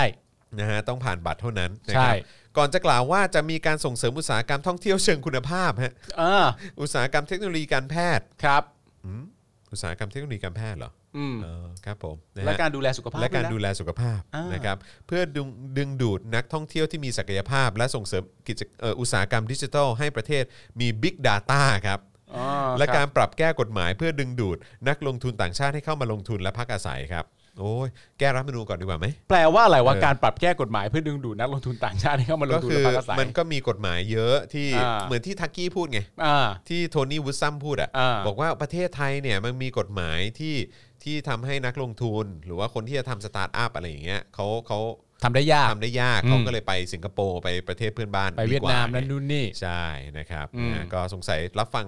สิ่งที่โทนี่เขาพูดมามั้ง เอ้ยมึงก็ตีความ โทนี่อาจจะพูดตามตู่ก็ได้ แต่ในความรู้สึกผมเนี่ยคือมึง เออ แก้มึงแก้รัฐธรรมนูญให้ให้ก่อนเถอะ ใช่ คือแบบไอ้พวกกฎหมายพวกเนี้ยถ้ารัฐธรรมนูญมันมีความเป็นประชาธิปไตยมากขึ้นอะ ใช่ ต่อไปทุกอย่างมันจะเข้าล็อกป๊อปป๊อปป๊อปป๊อปป๊อปหม ถู ด ก เลย ต้อง เพราะถ้าคุณแก้อันนั้นน่ะเสถียรภาพของประเทศมันจะมาทันที ใช่ เมื่อเสถียรภาพของประเทศมันมาเนี่ยอันอื่นมันแก้ได้ ใช่ มัน ถู แก้ ต้อง ยังไงมันคก็วาม แก้ เชื่อ ได้ มั่นของนักลงทุนอะไรต่างๆมัน เอ ก็ อ จะตามมาด้วย ใช่ เออใช่ไหมฮะรวมทั้งดูแลพี่น้องเกษตรกรในภาคการเกษตร เร่งแก้ปัญหาน้ำนะฮะอันนี้คืออะไรเรื่องขุดน้ำบาดาล เหรอ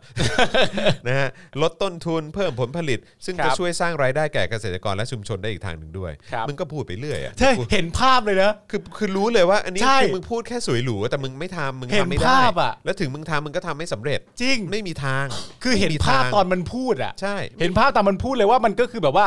พูดไปเรื่อยอะ เอาเลยเปิดให้นักท่องเที่ยวก็จะมามีศักยภาพ แล้วก็ส่งเสริมบรรจุการให้มี Big Data ปรับแก้กฎหมายนักลงทุนนั่นนะจะพูดด้วย พี่น้องเกษตรกรก็ดูแลกันไปเร่งแก้ปัญหาลดต้นทุนเพิ่มผลผลิตจะช่วยสร้างรายได้เกษตรกรชุมชนก็ดีขึ้น เออ อย่างเงี้ยอย่างนี้เลยอ่ะ ใช่ อย่างนี้เลยอ่ะไอ้ ก็ เหี้ พู ย ดก็พูดไปสิ มึงก็พูดไป ก็พูดไปสิ ไอ้เหี้ย เออ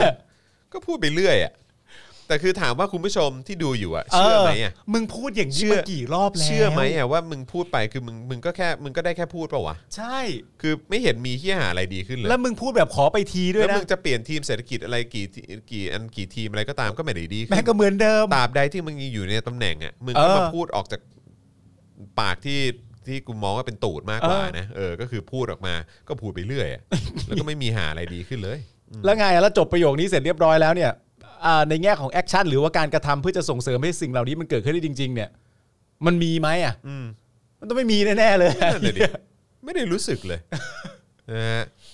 สั่งปิดผับบาร์ร้านอาหาร3ามทุ่มห้าจังหวัดแล้ว คุณสาสิพูดเออคุณสาสิธรบอกมานะนะฮะคุณราหูบอกว่าเสียดายคุณมุกไม่ถูกถ้าไม่ถูกแบนเรื่องนี้ แล้วก็ถ้าอยู่ในประเด็นนี้เนี่ยจะขอฝากถามเออนะฮะอ๋อว่าว่าเอ่อท่านจัดไปกี่หลุมคะ ท่านจัดไปกี่หลุมคะคือถ้าถามอย่างเงี้ยจะโดนแบนแน่นอน อ่า น่าน่าน่าน่าจะหมายถึงตีกอล์ฟนะ อ๋อ ป่ะ ตีกอล์ฟ นะ อ๋อครับ กิน ผ หลุมมากตีก ได้ อล์ฟ ข่าวว่าประยุทธ์ชอบตีกอล์ฟมากเลยนะ ใช่ครับผมอ๋อเหรอ ใช่ แล้วมีฝีไม้ลายมือที่ ไม่ ดี รู้ ไหม อ่ะ อ๋อ ไม่ เหรอ รู้ไม่รู้ เออ ก็คงเก่งแหละเออเพราะว่าคนอื่นเขาก็ไม่กล้าชนะไง อ๋อมันก็จะชนะตลอดแหละ ต้องยอมท่าน เออ เออใช่ มีเดอร์เอาไปให้ฉีดวัคซีนกับแคดดี้ก่อน เอออ๋อถึงว่าจะให้ฉีดแคดดี้ก่อนใช่ไหม อ๋อ เออใช่ใช่ใช่ ท่านเดียวครับ หลุมนี้เอ่อปกติเขาตีกันพาสีท่านตีไปพาสิบแปดเลย ก็ได้ ท่านชนะชนะไปเถอะฮะท่านชนะไปเถอะฮะนี่แปลว่าถ้าตีลงในลูกที่ 17อ่ะโอ้ท่านได้เบอร์ดี้เก่งมากเลย คนอื่น ที่สุดเลยครับท่าน ขนาดนั้น เออ ทำไมอ่ะ แค่พาสีก็พออ อ๋อ พาพาสีก็พอ ภาษี เราต้องการจะเก็บเพิ่มอ่ะ ตีพาสีกูซะแล้ว เออนะฮะ อ่า ตีกอล์ฟหนึ่งไม้สองสองลูกสองลูกหลุมเดียวหรือเปล่า โอ้โห ครับผม คุณกฤษวัตรบอกว่าเรื่องสั่งปิดมีมติ ยังไม่ประกาศรอเข้าวันที่ 7 อ๋อครับผมอ๋อโอเค วันนี้วันที่เท่าไหร่วันที่ 5 ใช่ไหม ครับผม ก็คือหมายความว่าถ้ารอวันที่ 7 ก็จะต้องเป็นวันพุธใช่ไหม ใช่ เออนะครับโฮอินวันทุกหลุม ใช่ คุณสุเทพบอกมา เคยตีกอล์ฟผ่านน้ำไหมฮะ เฮียเห็นภาพเลย ตีกอล์ฟผ่านน้ำ ไม่ มันปกติมันจะมีเหมือนแม่น้ำตรงกลางนะ อ่าโอเค แล้วคุณก็ตีกอล์ฟผ่านน้ำไป ครับผม เพื่อจะไปหลุมข้าง เอ หน้า อ ไง อารมณ์แบบระเบิดหลุมทรายแหละ เออหลุมทราย โบลโบลเออนิดนึงนะ ตี ฮะ กอล์ฟผ่านน้ำไปอีกทีหนึ่ง นะฮะคุณ นะรับ คุโรโรบอกว่าวันนี้ตอน6กโมงเย็นอดุลเขียวบริบูรณ์บอกว่าไม่ให้ชู 3 นิ้ว อ่า แต่ให้ชูกำปั้นแทน อ่า ปรากฏว่ามวลชนหลายคนไม่พอใจเลยพากันเดินออกจนสุดท้ายจตุพรยอมให้ชูกี่นิ้วก็ได้สถานการณ์ก็เลยเบาลง หยุดความแปลกประหลาดตรงนี้ลงสักทีได้ไหมครับ เออ หยุดความแปลกประหลาดลงสักทีได้ไหมครับ กูเอะไปถึงไหนเนาะ พอได้แล้ว เออ นะครับ หยุดความแปลกประหลาดเหล่านี้ มั ทั้งหม แป ด กจริๆ ลง อะ เสียทีได้ไหมครับ เออใช่มันแปลกจริง ขอเถอะครับ เออ มากไปครับ เออ มันมากไปครับ ใช่ นะฮะขอนะครับไหนๆก็จะช่วยกันแล้วเนี่ยนะครับ เออโอโอบีคืออะไรฮะ โอ OB บี คืออะไรอะ โอบีคือตีตกน้ำปะ อ๋อเข้าป่าเหรอโอบีมันย่อมาจากอะไรอะ OB โอ ย่มา บี จากอะไรวะ โอเวอร์ โอเวอร์โอเวอร์โอเวอร์โอเวอร์อะไรวะ มีใครทราบไหมฮะพอดีพอดีไม่ตีกอล์ฟไง แล้วมึงตีอะไรอ่ะ อะไร อะไร ตีแบด อ้าวอ๋อโอ เค เอ้าไม่สิ อ๋อเอาบาว อ๋อเอาบาวเอาบาวคือออกนอกสนามไป โอเค อ๋อปังย่า ปังย่า ปังย่า ครั ปุ๊ บบ ผมปุ๊บปิ้วปุ๊บ นะฮะมันจะดังปุ๋มปุ๋มปุ๋มปุ๋มอ่ะ ครับ เออครับผมนะฮ ะ เมื่อกี้คุณขำอะไรฮะตอนที่ผมถามว่าตีอะไร ไม่รู้ตีก้นเหรอ คุณรู้ไหมว่า คุณรู้ไหมว่าเปี้ย เออ การขำเมื่อกี้เขาเรียกว่าการขำอะไรรู้ไหมฮะ อะไรฮะ การขำเฉ ลย นี่ก็เรียกว่าการขำเฉลยนะครับจริง ๆ ต้องไม่ขำนะ จริงๆต้องแบบว่า อะไรนะปาล์ม เอ้ยมันแปลว่าอะไรฮะ มันแปลว่าอะไรเหรอปาล์ม ตี อะไร ตี อตีย่างเงี้ยอะไรฮะผมไม่เก็ต เออผมไม่เก็ต ออคุณกรคุณกาเวทบอกว่าไปไม่เป็นเลยที เดียวเออครับผมคุณคุณมิสะฟูเมทัลบอกว่าโอ้ยปังย่าเก่าเชีย ปังย่า ต้องมีท่าสไปค์ด้วยหรฮะ เออมีคนผู้ชมเข้ามาหลายคนมากเลย แล้วบอกว่าผมไม่สามารถจะเล่นมุกจำนำข้าวได้แล้วอะโคตรเศร้า อ๋อ เลย ใช่ใช่ใช่ไม่ รู้สึก แต่มันยัง เศร้ามี มีคนอ้างอยู่นะเว้ย อ้างว่า ผมบอกว่า เฮ้ยศาลตัดสินมาอย่างนั้นน่ะ แต่ว่าก็ไม่ได้บอกว่ายิ่งรักษณ์ไม่ผิดสักหน่อย เอ้า เข้าใจปะ เหมือนอารมณ์แบบ อารมณ์แล้วก็บอกว่ามันยังไม่ถึงที่สุด เออแดะ อะไรอย่างเงี้ยยังไม่ถึงที่สุด เอาก็อ่ะถ้าถ้ามึงว่ายัง ถ้า ไม่ ถึ ถึ ง ง ที่สุดเนี่ยผิดแน่ เออ แล้วโอ้มึงรู้อนาคตด้วยเนอะ เอาเก่ง เออเก่งเชีย เก่งเก่งเก่ง เออ เพราะคเขารับผม เพราะเขาทำนายอะไรไม่ค่อยผิดไง ครับผม เขาทำนายอะไรไม่ค่อยผิดง ไม่ผิดเลย เอาแต่ว่าในความเป็นจริงถ้าสมมติว่าคุณเป็นฝั่งสลิมแล้วคุณจะเป็นอย่างนั้นอยู่เนี่ย ครับ นั่นแปลว่าผมก็จำนำข้าวได้ต่อนะ เออ ผมก็สามารถจะจำนำข้าว เออ คุณได้ต่อไป จำนำ นะ ข้าวไว้เลย เออ จำนำ ก็ ข้าว ในเมื่อมันยังไม่สิ้นสุดใช่ไหมล่ะ เออ ตอนแรกผม เ ก็เข้าใจว่าเออผมไม่สามารถจะตบเกลียนคุณคุณได้จำนำข้าวได้แล้ว ครับ แต่ถ้าคุณมีความรู้สึกมันยังไม่สิ้นสุดอ่ะผมก็จำนำข้าวต่ออา ครับผมเออ โถ่ นะฮะ เออ จริง ๆ หมดมุกฮะจำนำข้าวเนี่ยอ๋อ เออ ครับผม หมด คือ แล้ว ตอนนี้มันเริ่มไม่เหลือมุกอะไรให้เล่นแล้วนะ มันน้อยลงทุกที่ ใช่ อะ ไหมเอ เอ อ อ ใช่ไหมฮะเออโอ้โหอาจารย์เอกชัยมา วันนี้มีประมูลไหมครับแน่ เอ้ย โอ้โหเสียดายนะอาจารย์เอกชัยไม่ได้มาปะที่ประมูลของอาจารย์ทัศนัยอ่ะ อ๋อใช่ อาจารย์เอกชัยน่าจะไม่ได้มา เอกเออไม่เอออาจารย์เอกชัยคงแบบ3 0 0แสนครับจบเลย ตั้งแต่แรกเลยนะ เออตั้งแต่แรก อันแรกเลย เคาะมา3 0 0แสน สมมติมีคนหนึ่งเคาะมาแรกเปิดราคามาพันสองครับ เออครับ อาจารย์เอกชัยสามแสน สาม ครับ แสนเลยครับอ่ะ ครับผม มีใครสู้ไหมฮะ เออ เออผมแบบหารูปแขวนที่บ้านอยู่ นี่ โอ้โหครับผม นี่แล้วอาจารย์เอกชัยจะบอกว่าสามแสนนี่เคาะให้สู้นะฮะไม่ได้เคาะให้หมอบ โอ้โห เอาไม่สู้กันเลยครับ เท่ไปเลย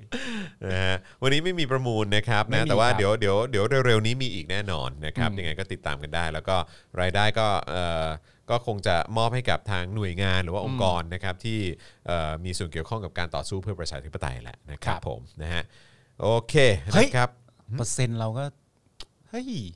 เฮ้ยโอ้โหน่ารักจังเลยนะครับยังเติมเข้ามาได้อยู่นะครับ เออ วันนี้นี่จะถือว่าสูงที่สุดในรอบหลายเดือนปะ ใช่ เออถ้าถ้าแตะ 40 นี่ก็ ใช่ ผม สี่ ก็ ศูนย์น่ะ ผมก็ขนลุกแล้วนะ เออ ครับผมค่า เพราะ สิ เพราะเพราะถ้าเป็น 3 0 มันก็จะเป็นสกอร์ที่ลิเวอร์พูลยิงอาร์เซนอลไงแต่ถ้าแต่ แม่ 4 กูว่า 0 แล้วกูรออยู่เนี่ยกูรออยู่เนี่ยจะมาเมื่อไหร่ เออ แล้วแล้วแล้วไอ้วันที่ที่อาร์เซนอลแพ้อะก็คือเมื่อวันซืนปะ ใช่ เมื่อเมื่อวันซืนอ่ะ เออ ก็คือ Facebook มันก็เด้งขึ้นมาเป็นเมมโมรีอ่ะ อ๋ออันที่ทะเล ที่ ใช่ไหม ที่อาร์เซนอลชนะ 4-1 หรือ 4-2 วะจำไม่ได้ สีหนึ่ง 4-1 เออ ที่ชนะ 4-1 วันนี้เมื่อปีที่แล้ว วันนี้เมื่อเมื่อเมื่อหลายปีที่แล้วไอเราก็แบบโอ้โหแม่งเอ้ยเออเอ้ยแต่ก็โอเคปะ โอเค ก็ก็ก็ผัดกันแพ้ผัดกันชนะ ใช่ เออ ฟุตบอลมีแพ้มีชนะเป็นผ่านกันไป แม่งเอ้ยเจ็บปวดใช่ไหมเออจอห์นปาล์มทำลายเทียง โอ้ครับผมไม่ใช่ นะฮะ จอมปาล์มทำลายเตียง เออไม่เก็ตเด็กผีไม่เก็ตเออ เอ้ย ช่วงนี้เป็นไงบ้างอะแมนยู เก่ง เก่งเหรอ เก่งเพิ่งชนะมา2อหนึ่ง อันดับหนึ่งปะ เฮ้ยอันดับหนึ่งก็จองไปแล้ว เออฮะ พี่พี่เป๊ปเขาจองมาแล้วอันดับหนึ่ อ๋ ง อแมนซีใช่ไหม ใช่ เออ พี่เป๊ปเขาไม่ให้ใครหรอกพี่เป๊ปขี้งก เออ พี่เป๊ปขี้งกไม่เอาไม่ชอบไม่ชอบอย่างเงี้ยไม่ไม่หนุกไม่หนุกละไม่หนุกละไม่เล่นละไม่เล่นละ ไปไกลละ เออ เออเป็ดยิงปืนแตกโอ้โหครับผม อุ้ย ใช่ครับ อุ้ย พี่จอนไม่ทำช็อปสินค้าประชาธิปไตยเหรอคะ แล้วหักเปอร์เซ็นต์จะได้ช่วยเป็นทุนสปอคดักอ๋อ ก็ทำก็ทำช็อปเออเป็นสปอคดักสโตร์ครับ อืม เออ นะครับ ก็สามารถไปช้อปปิ้งตรงนั้นได้ ใช่ นะครับ ก็เป็นการสนับสนุนสปอคดักเนี่ยแหละครับนะฮะเราก็จะเอามาทำคอนเทนต์แบบนี้นะค ค รั รั บบ เอ่อรบกวนตัดช่วงที่พี่แขกพูดถึงการกลั่นแกล้งจาก1นึของอาทิตย์ก่อนหน่อยครับ อยากเอาไปแชร์ให้คนอื่นที่ไม่เห็นปัญหาของ1นึฟังอ่าครับผม อ่ะยังไงฝากอาจารย์แบงค์มาร์ ห ก น่อย ไว้ แล้วกัน มาร์ก นะครับ ไว้นะครับ อ่ามีคนบอกโอนให้ 1,000 แล้ว โอ้โห ขอบคุณมากเลยนะครับ ขอบพระคุณครับ นะฮะห้ามยุบรายการนะ คุณ โอ้ จูนิเปอร์บอกมาโอ้ เพราะถ้าเรายุบ ราย รายการน่ะคนก็จะลงถนนนะ ใช่ใช่ นึก ใช่ ออกไหมแล้วแล้วในประชาชนก็งงอะไรก็งงกับจตุพรก็มากพอแล้ว ครับผม เดี๋ยวมางงเรื่องเดลี่ท็อปิก เออ อีก อะไร ก็ Daily งงกันไป Topic ใหญ่ เออใช่ใช่ เกิดอะไรขึ้น